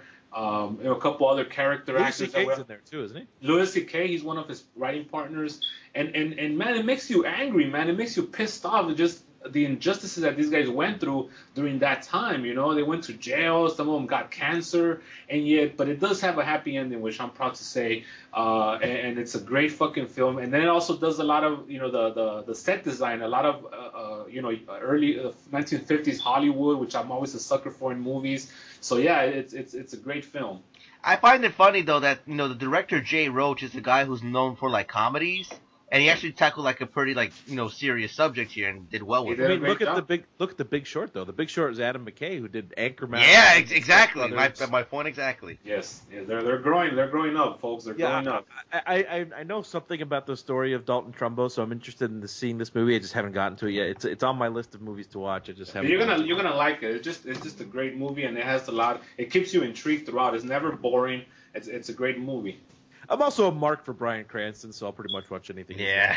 Yes, Me too. And, and so- But uh, it, it's him. It's Matt Damon in The Martian. It's Okay. Leo in The Revenant. It's Fassbender, fucking Fassbender as I call him, and Steve Jobs, and Eddie Redmayne in The Danish Girl. I think it's gonna go to Fassbender. I think it's gonna go to Leo. I think it's going to Leo, bro. Okay. Like I Yeah. don't, I don't, I, I, I don't necessarily like of those of that choice of those choices. I'd either give it to Damon or Fassbender, but I think DiCaprio's gonna win. Finally, bro. Um, uh, best actress, yeah, Cate Blanchett and Carol, Brie Larson in Room, Jennifer Lawrence in Joy, which I don't understand, uh, Charlotte Rampling in 45 Years, and S- how do you say her name? It's Sorry, Saoirse, Saoirse Ronan. Saoirse Ronan in Brooklyn. Oh, okay. I haven't seen like half of those movies, so I have no comment. But, I, Uh, but, I, but I heard that Carol is incredibly boring, though. It's just a boring waste of time. I, I haven't seen it. Uh, I, I'm gonna watch it with my wife at some point, but I haven't seen it yet. Um, the only one I've seen here is Room, and from what I hear, Brie Larson is the is the has it in the bag. she, she's the favorite to win. Yeah, and, and the Jennifer Lawrence nomination just befuddles me. Like, it's probably because she's Jennifer Lawrence, but still. But like- again, you know what this that- is? It's, it's like the Academy, like uh, so, like one of the things that they did with like the diversifying the the Oscars, that they're so they're trying to get more diversity in the in the in the Academy, is that they are what they are taking their. So one of the rules that they have with the, the rules change, so like if you made a movie in like 1932, right, and you became a member of the Academy in 1932 because you made some movies, and then you haven't worked since like 1979, you still have the same voting rights as people that are still active in the business. So like what they're doing now is they're starting to cycle some of those people out by like um like if you haven't worked in 10 years then like the new rule is like if you haven't worked in 10 years you haven't been active you no longer have voting rights and like i guarantee you a lot of people are just voting for jennifer lawrence because people just love jennifer lawrence yeah. you know what I mean? Like she's just like she's just one of those people that everyone likes, and she's like really well liked in Hollywood. So I bet you any money the people who voted for her just voted for her just because because. Kind of like when Meryl Streep always gets nominated for stuff, and you're like, she's like been nominated Why? 420 times, and you're like, and for some of them they're deserving, but sometimes you're like, why did she get nominated for this? Like when she got nominated for Into the Woods last year, I was like, really? That movie? Yeah. And so it's a lot of the times I think it's just people who just like, oh, I like her, and they just even without seeing the movie, they just they just vote for them. Well, that's true for everything, though. That's Like, true. What, um, but anyway, supporting actors was going to get really interesting. Got Christian Bale, The Big Short, Tom Hardy in The Revenant, Mark Ruffalo in Spotlight, Mark Rylance in Bridge of Spies, and Sylvester Stallone in Creed. See, that's a that, that that's a good that's a good little lineup there because That's Yeah. a great lineup because I, I love pretty much every single one of these performances. because they all they all brought something different to the to the table, all of them. I mean, Christian Bale was phenomenal. Sly was phenomenal. Everybody was phenomenal. Hardy, the great heel. Yes, yes, and um, I, I I'm gonna go with Sly. I think he's gonna get it. He's gonna be the the favorite, He's the sentimental Yeah. favorite. sentimental, sentimental favorite. favorite, Yes, yes, he is. And, and you know what? At the end of the day, even though I want Tom Hardy to win, I'm gonna pop when when they announce Sly Stallone's name. Yeah, because I mean, that when he won the Globe, that was like the first time that he won a Globe at, for Rocky. You know, as uh, for the character Rocky Balboa, which is like a big moment. And I love his speech too. And then I think this this was gonna happen at the Oscars too. And it's funny too because even though Rocky won in the Oscar in the '70s, um, I think everything that Rocky won in the '70s for as far as Academy Awards were all the stuff that he didn't have anything to do with. Like so, like it won for director, he didn't direct that movie. It won Best Picture, he didn't produce the movie. It was nominated for screenplay, but I don't think he won because he Yeah. wrote it. And he was nominated for actor and he didn't win. So like it's just funny like so he, it's it's the role that defined him, but he's never won anything for it, which I think is interesting. Yeah, that's why why- that's why the Globe win was like so like awesome, you know. Um, and then you have uh, best supporting actors. You have Jennifer Jason Leigh in Hateful Eight, Rooney Mara in Carol, Rachel McAdams in Spotlight, Alicia Vikander in The Danish Girl, and Kate Winslet for Steve Jobs. Yeah, that, now that's the opposite. They're all kind of weak. You know, I don't know what that says about females in cinema, but I'm not that impressed with this lineup. Well, I like Jennifer Jason Leigh in The Hateful Eight. Yeah, that's my favorite to win Like too. if it was me, I would have thrown in uh, Alicia Vikander for Ex Machina, but Ex Machina instead, right? yeah, Yeah, that's not, what I was not the thinking Danish too. girl. But um, I don't know who wins this. This one, that's a this is a weird one because I don't know. There's not a real strong favorite here. My vote would go to Jennifer Jason Leigh because I thought she was amazing, but uh, I I haven't really Rachel McAdams really. Yeah, Yeah. that's the one I don't agree with at all. And Kate Winslet was fine in Steve Jobs, but like, I think she was overshadowed by Fassbender. Yes, yes, she was, and she didn't really. She was just doing her job. I didn't think she she brought anything to the to the table. I I think it's, I think she's another one that's just like I think she's people like her and they just nominate her because they like her, but I don't think she was outstanding in that role. I don't know. This is me. Yeah, And real quick, let's get through these other ones too. Uh, like director, you have Adam McKay for The Big Short, George Miller in Tuxedo and All for Mad Max, uh, Iñárritu for The Revenant, Lenny Abrahamson for The Room, and Tom McCarthy for Spotlight. I would. I mean, I would choose uh, Iñárritu because I mean, I, for the criteria that I stated earlier. I mean, yeah, I, I, him or, or I mean George Miller's like my uh like my sentimental favorite, but I think Iñárritu's gonna get it. I actually don't have. I actually don't know who to go with here. I would love to give it to George Miller. I don't think that'll happen, but uh, I don't know. Not I don't have a favorite here. And even Adam McKay did a great job with The Big Short too. Well, so well, that's the he's thing. like my number that- three. You know what? I think I'm gonna change my mind because Adam McKay. Look at the performances he got out of all those actors he had, and every single one of them was different. Every single one of them brought something different. To it. So I'm gonna give it to Adam McKay because Yeah, Adam- his direction was pretty damn good in The Big Short. Adam Yeah. McKay might get it just as like, oh look at this guy who knew he had this in him kind of award, you know? Yeah, but you know, usually with the Oscars, what they do is that once one film gets something, it kind of dominates the entire night.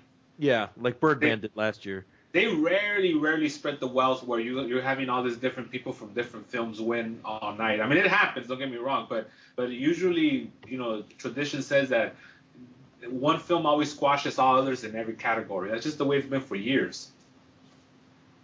yeah. You know, it's like the, the the headlines the next day are always, oh, it was Birdman's year, or you know, or it was uh, the Hurt Locker's year. You know, it, it just it's just the way it's been like that for years. Now, um, the uh, the screenplays are actually kind of interesting too. Let's do those, I think, and then we'll get out of here. But uh, original screenplay, you got Bridge of Spies, Ex Machina, Inside Out, Spotlight, and Straight Outta Compton. I mean, That I'd one- love, I'd love to give it to Ex Machina to me, but I think it'll be Spotlight.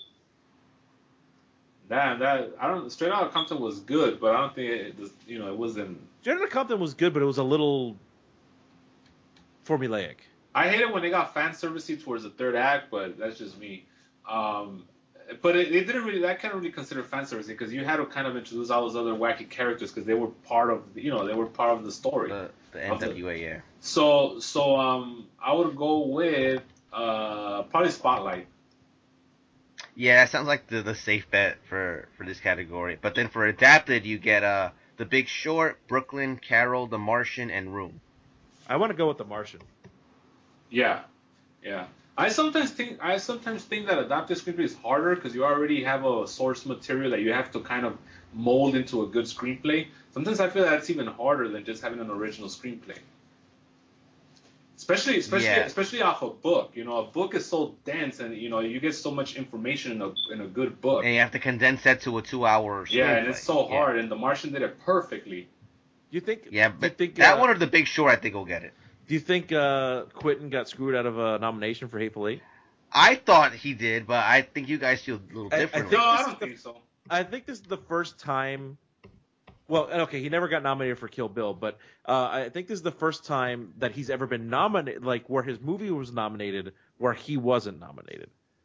Like so, Yeah. Hateful Eight has a couple nominations, but he has no nominations because he had nominations for Django and Inglourious Basterds, and uh, I think he had one for he may have had one for Jackie Brown, and he definitely had one for Pulp Fiction, but he he didn't get any for this one. I think is interesting.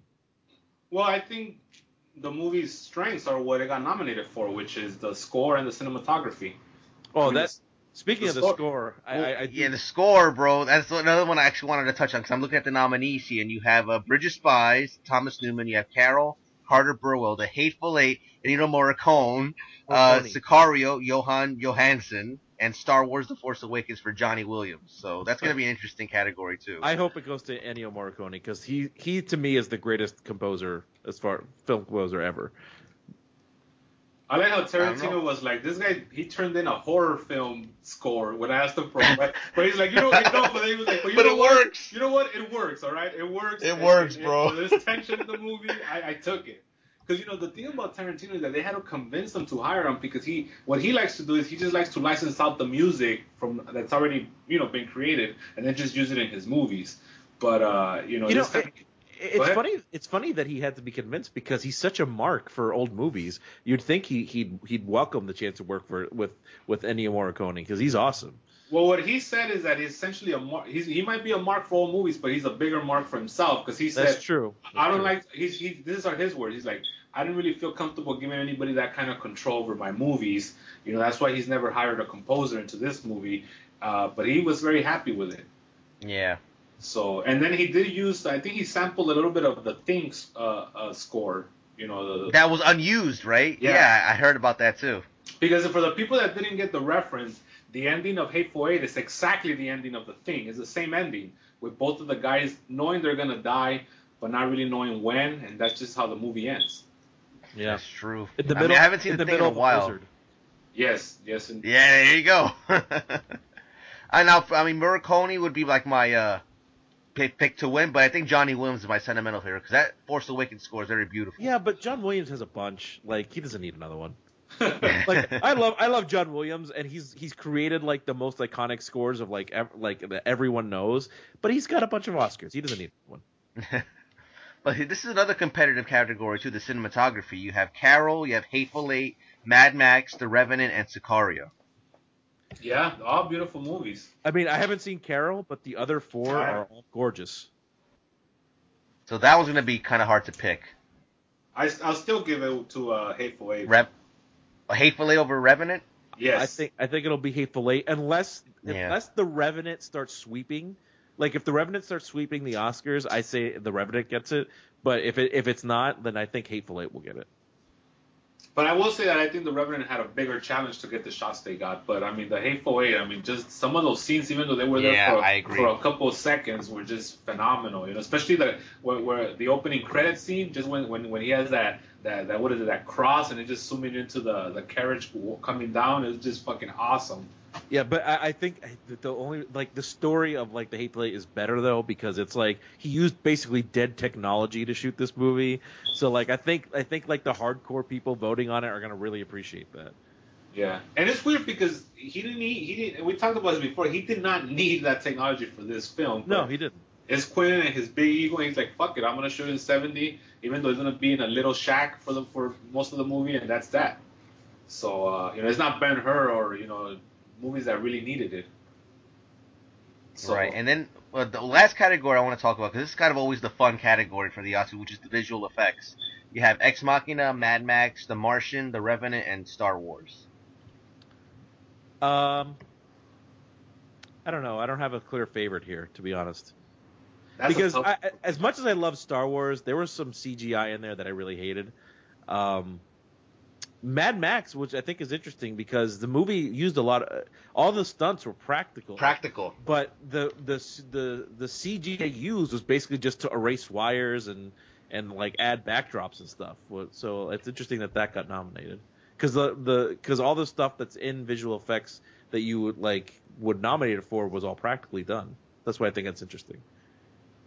well, I think I they- think it'd they be either like Martian or Star Wars is gonna get this. Well, the Revenant just for the bear scene alone should get it. I think. That's true. the bear scene, the bear yeah, scene that's- is really really good. the, the bear doesn't look fake, you know, and it just was it fake? I don't even know. Shoot, I don't even know how they. No, it was, it was definitely a fake bear, but it was that that was uh because I remember reading how they did it. Like he was he was he was like attached to some sort of thing that was like throwing him around, and then they put the bear in post. But um, it's that was man, that was a brutal scene to watch. No, definitely. And it- and it was Hard long. We did, yeah. That was like ten minutes. A little too like- long. You thought like it was done, and he's sitting there suffering, and then it fucking bear comes back. I'm like, God damn it! Why, Like- why, did, why did the bear take off? Was there like a cub there or something? What yeah, happened? there was Something- a cup there. Yeah. Yeah, yeah, the bear takes off, dude, and then he just fucking decides to come back. And I like how Leo followed the rules that they taught us when we were little kids. You stay there, you play dead, and it didn't work for him. He still attacked them. Well, remember he tried to attack him again, like to get revenge, because he pulled out the knife and he wanted to stab him, and then that's when the bear caught wind and then started mauling him again. Yeah. So, And then even after he shot the bear, the bear's still going and going, and it's like, fuck. yeah. And, it took, and then it landed on him, dead. So that was like that was like the icing on the cake, on the cake, bro. But I honestly about this category, I feel like if they, this is, I the way I feel the Academy thinks. If they want to give something to Star Wars, it's probably gonna be this one. Yeah. Yeah. Well, at least we don't have like Transformers in there like we have other years. Oh, yeah, you're you're right about that. Although to be But, um, fair, like the Transformers movies, bad as they are, the, they they look. I mean, those are impressive effects. Like I can, I mean, there it's it's it's it must have been very difficult to achieve those effects. They're just shitty movies. No, I don't. I don't. I, I disagree with you. I think the scope of the Autobots and the Decepticons changes throughout the movies, and I don't like that. Like sometimes they're like really, really fucking tall, and then sometimes they're not. Like, you know, and I understand that's hard to do in movies because you know, but if you're gonna if you're gonna get nominated for special effects, I don't want to have that criticism where it's like Optimus Prime looks like he's so first he looks like he's 30 feet tall, then he looks like he's 10 feet tall. It's like make up your mind.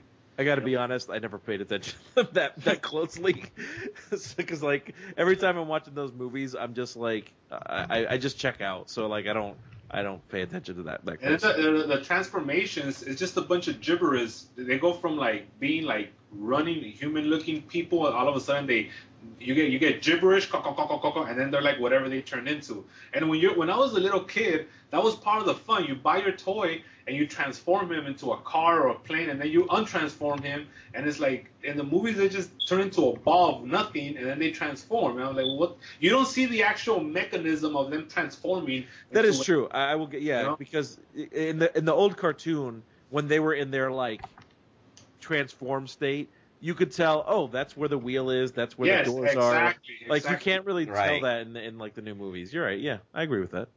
So they shouldn't have got nominated, but yet they did. So Bro, how could I forget? Okay, I, I was gonna end the show now. How could I have forgotten the Golden Raspberry nominees, bro? I, we, we gotta talk about this for a second because, bro, I'm looking at this now for the first time. I'm laughing my ass off because freaking worst picture. The nominees are Fantastic Four, Fifty Shades of Grey, Jupiter Ascending, Paul Blart 2, and Pixels. Yeah, that sounds pretty terrible. I had, Pixels wasn't that bad. Um, uh, um, Let's I- see, I, would we- go with Paul Blart too, just because they keep on making those fucking movies. Oh god. You have freaking uh, worst actor. You have Johnny Depp in Mortdecai. You have Jamie Dornan in Fifty Shades of Grey. Kevin James and Paul Blart. Adam Sandler in The Cobbler and Pixels.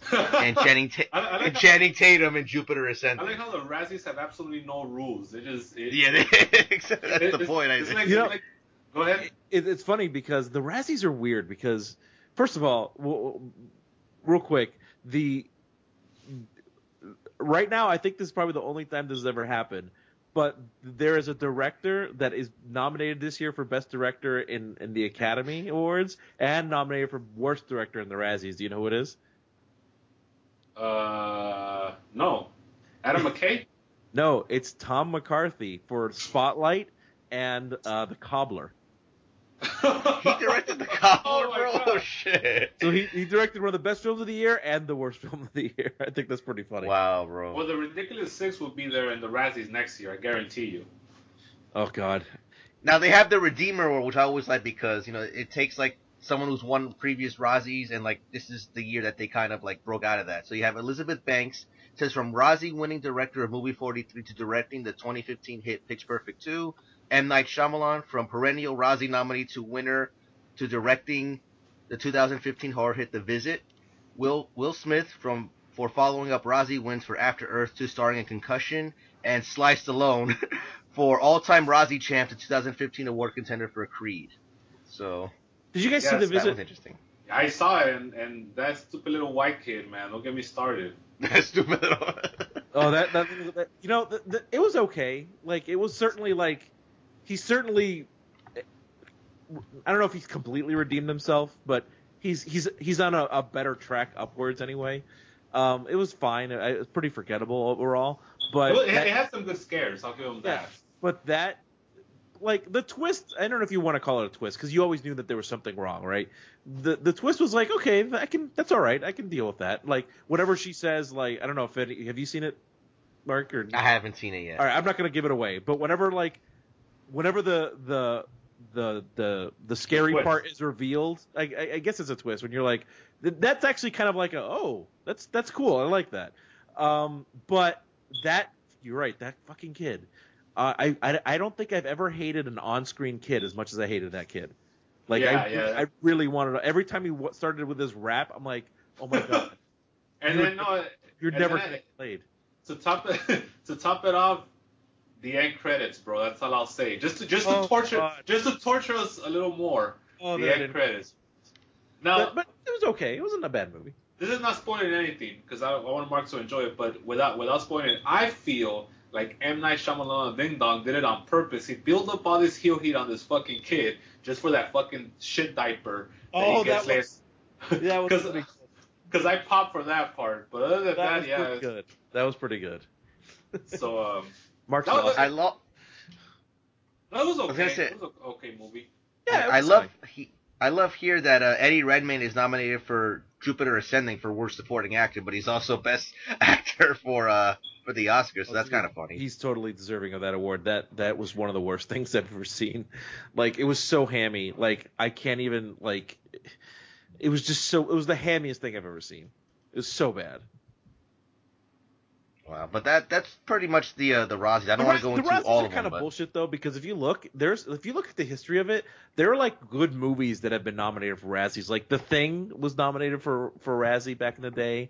Scarface was nominated for a Razzie. yeah, I Like, know about there- that. There are times where they're like, we're like, in the moment, like they, the, you know, like if a film is kind of different or weird, like they nominate it for a bad movie, but then like 20 years later, it's like this respected movie that everyone likes. So it's, I don't know, they they Yeah. can they can get it wrong sometimes. Now M Night, he's gonna bring back Tales from the Crypt without the Crypt Keeper, which I don't know how the fuck he's gonna do, but that's bullshit. Yeah, if you ask me. That is It's kind of stupid. So um, anyways, that's pretty much it. Yeah, that's pretty much 2015 in a nutshell, though. So um, 20, I- 2016 is looking pretty good. I mean, I'm looking forward to uh, uh, Suicide Club. Um, there's a couple movies I'm looking forward. Yeah, that, that, it's looking to be a pretty or good Suicide year. Squad, I should say. Suicide Squad, I was gonna say. Yeah. But um, if you guys want, uh, I don't know if you guys would be up for it, but after I do the uh, marathon, we can do a show right before the Oscars. Kind of just kind of seeing if our list kind of stuck and maybe throwing in some new movies that we just thought of. But I mean, it's up to you guys. I'll be on like no sleep, but I'll be down for it. I've gone with no, without any sleep before to do these shows. Well, I'm always down to do a show, so like just like Yeah, me me too. Just uh, you know, because by that by then we would have seen two months worth of movies for you know, because because even this month I've seen a couple good ones um, that that, that were that are worth talking about. So I'll talk about those if we do that show. Yeah, definitely. Yeah. Um. Uh, but anyway, as far as this show, that's gonna wrap it up for Forced Perspective episode 69. Any questions, comments, feedback, just send an email to fpmpodcast at gmail.com. Just put in the subject line Forced Perspective or FP. Um, I don't know if you guys have anything to add to the show, like any plugs or anything you want to do, but Um, other than that, we're ready to get out of here. Yeah, no, I, I, my my uh, my uh, New Year's resolution this year was to write more uh, articles and do more reviews. Uh, you can see how well I've stuck to that. Uh, so, uh, but I am gonna make a better effort this year to try and do, do more content. I just haven't had a chance to yet. Yeah, that uh that uh special idea you had, kind of I want kind of want to get started on that too. Yes, I would So- like to, I would like to get started on that. But let's let's Uh, not TNA tease the people too much. yeah, there, there you go. But um, I know Draven, the K Fabulous Lucha Brothers just came back with the R- Royal Rumble review. That was a great show. yeah, we did So hopefully, you're, I think the next one you're doing is SummerSlam 02. Yes, we're doing SummerSlam 02, and one of the things we're gonna do this year is that we're gonna have a revolving chair, which means we're gonna have guests coming on, and the guests are gonna get to pick the show that they want us to review. Like you've already been on, Mark. Um, Adolfo, Yeah. one day we'll get you on, uh, and and you know you pick a show and we'll review it and we'll talk about it. The wackier the show, the wackier we get. The more serious the show, the more serious we get. It's just the, the show dictates our, our, our mood for the for the podcast. So um, you know that's that's K Fabulous Lucha Brothers. So the wackier, the better. Pretty much, or else we'll find something wacky. You know, we'll find Yeah. something because because nowadays uh, I kind of use the show as my like my just my excuse to get really drunk because I don't I don't really drink anymore. So that's when I really like we do it on the weekends, uh, like on a Friday night or a Saturday night, and I just you know get a get a bottle of liquor like a six pack and I just have a good time and you know it, it's fun. It's it's a fun wrestling show and you know we try to make it more towards the people from our generation. You know, we get a lot of good feedback. The people really like it, so we brought it back. Right. Yeah, I, I mean, the Royal Rumble show was really good too, and I actually did Google that Montejo beer that you were sipping during that show. So, because I have never seen it around here, so I'm wondering how I could get Oh, it. okay, cool, yeah, yeah. wait, so what, what's the beer? I'm interested now. What's the beer? Montejo Mexican beer. it's a Mexican beer, oh, I never heard of that. and I like You how know- big. You, you, should, you know what you should have is some good Dominican beer. Is Presidente. okay, the beer, because you know, there's there, there's the brandy. You don't want. I don't want to drink brandy because I'll No, no, pass no. out. right. Presidente beer. If you can find it, you know, uh, obviously it's an import, but it's good Dominican beer. Okay, cool, yeah. I remember. uh there's been time, that hasn't happened recently, but there's been times where I really get hammered towards the end of the podcast, and it just it, it's made that for- WrestleMania 29 show is infamous for that, bro. Like, I, I listened to that intently because I was there because I wanted to hear your guys like thoughts on it, and I love how like you defend the main event and then like 20 minutes later you go back to shitting on it. It's like it was amazing. yeah, so, Yeah, that main event sucked. Yeah, yeah, it did. So, uh, Uh, I, I, I would be happy to join you if you if you extend the invitation. I would have joined you guys. Yeah, definitely, definitely. Uh, we'll we'll pick a show from Chicago or something, you know, one that you've been to or whatever, and uh, we'll have a good time with it. Extreme Rules 2012. I was there at that one. Yeah. It seems That was a- eh, the thing about Chicago is it seems like they get a show a month. You guys get a lot of live. We get we get one pay per view a year, and we usually get three Raws a year. And then the SmackDowns is taped in. See, like a nerd like myself would know this because I know I know other loops. Okay, so you got Chicago, and then you got uh, they usually go to Green Bay for SmackDown. Every yeah, single they usually loop. do Green Bay. Yeah, So because Green that's Bay is pretty close. Yeah, it's like two hours from you, right? Yeah, but yeah, we get about three Raws, one pay per view, and like two house shows, more or less. You guys get a lot of love, man. Yeah, because the crowds. Well, that's good. an A crowd, bro. It's it's it, the crowds are good, and you know if you ever in, if you're ever here during a show, like the Allstate Arena is kind of a dump, but what the what's great about it, not only is the it, it, like do the fans make it make the shows fun, even if the show sucks, um, but there's not there's literally not a bad seat in the arena. Like you can I've been in that arena literally literally in the last row and had a perfect view of the ring. Cool. Yeah, yeah, because I was that's where I stood uh, when I was there in July. I stood uh, in Rosemont, right, right behind the Yep. Allstate Arena. Yeah, So, Rosemont. Um, and what about the the, the United Cen- Center? Is that is that because they never go there for some They reason? never go there. I think I think it's just too expensive to run there. I think. And then the UIC Pavilion was WCW back in the day, Yep. and that, but that's kind of a dump, I imagine. So they're, no, they're never gonna go there. Where does Ring of Honor run there? Oh, Ring of Honor runs in the suburbs in a in a in a dumpy little place called the it's the suburb is called Chicago Ridge and it's uh The place is called the Frontier Fieldhouse. It's basically a high school gym. okay. Well, that's not surprising. That's a nice way to put it. Yeah. All right, so that's pretty much it, and that, that's Yeah. pretty much it for me as far as the plugs and all that. All right, guys. So I guess we can uh, get out of here now. So on behalf of myself, Draven, and Adolfo, I'm Sports Guy 515. Thank you for joining us, and until next time, we are out of here.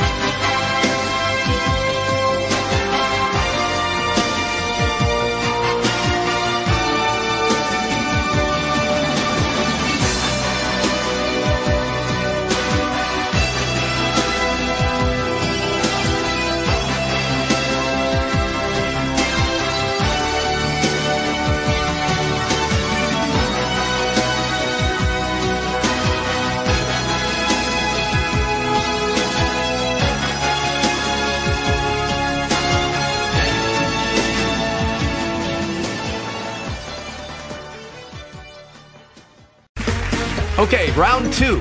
Name something that's not boring. A laundry? Ooh, a book club. Computer solitaire, huh? Ah, sorry, we were looking for Chumba Casino. That's right. ChumbaCasino.com has over 100 casino style games. Join today and play for free for your chance to redeem some serious prizes. ChumbaCasino.com. No purchase necessary. Void where prohibited by law. 18 plus terms and conditions apply. See website for details.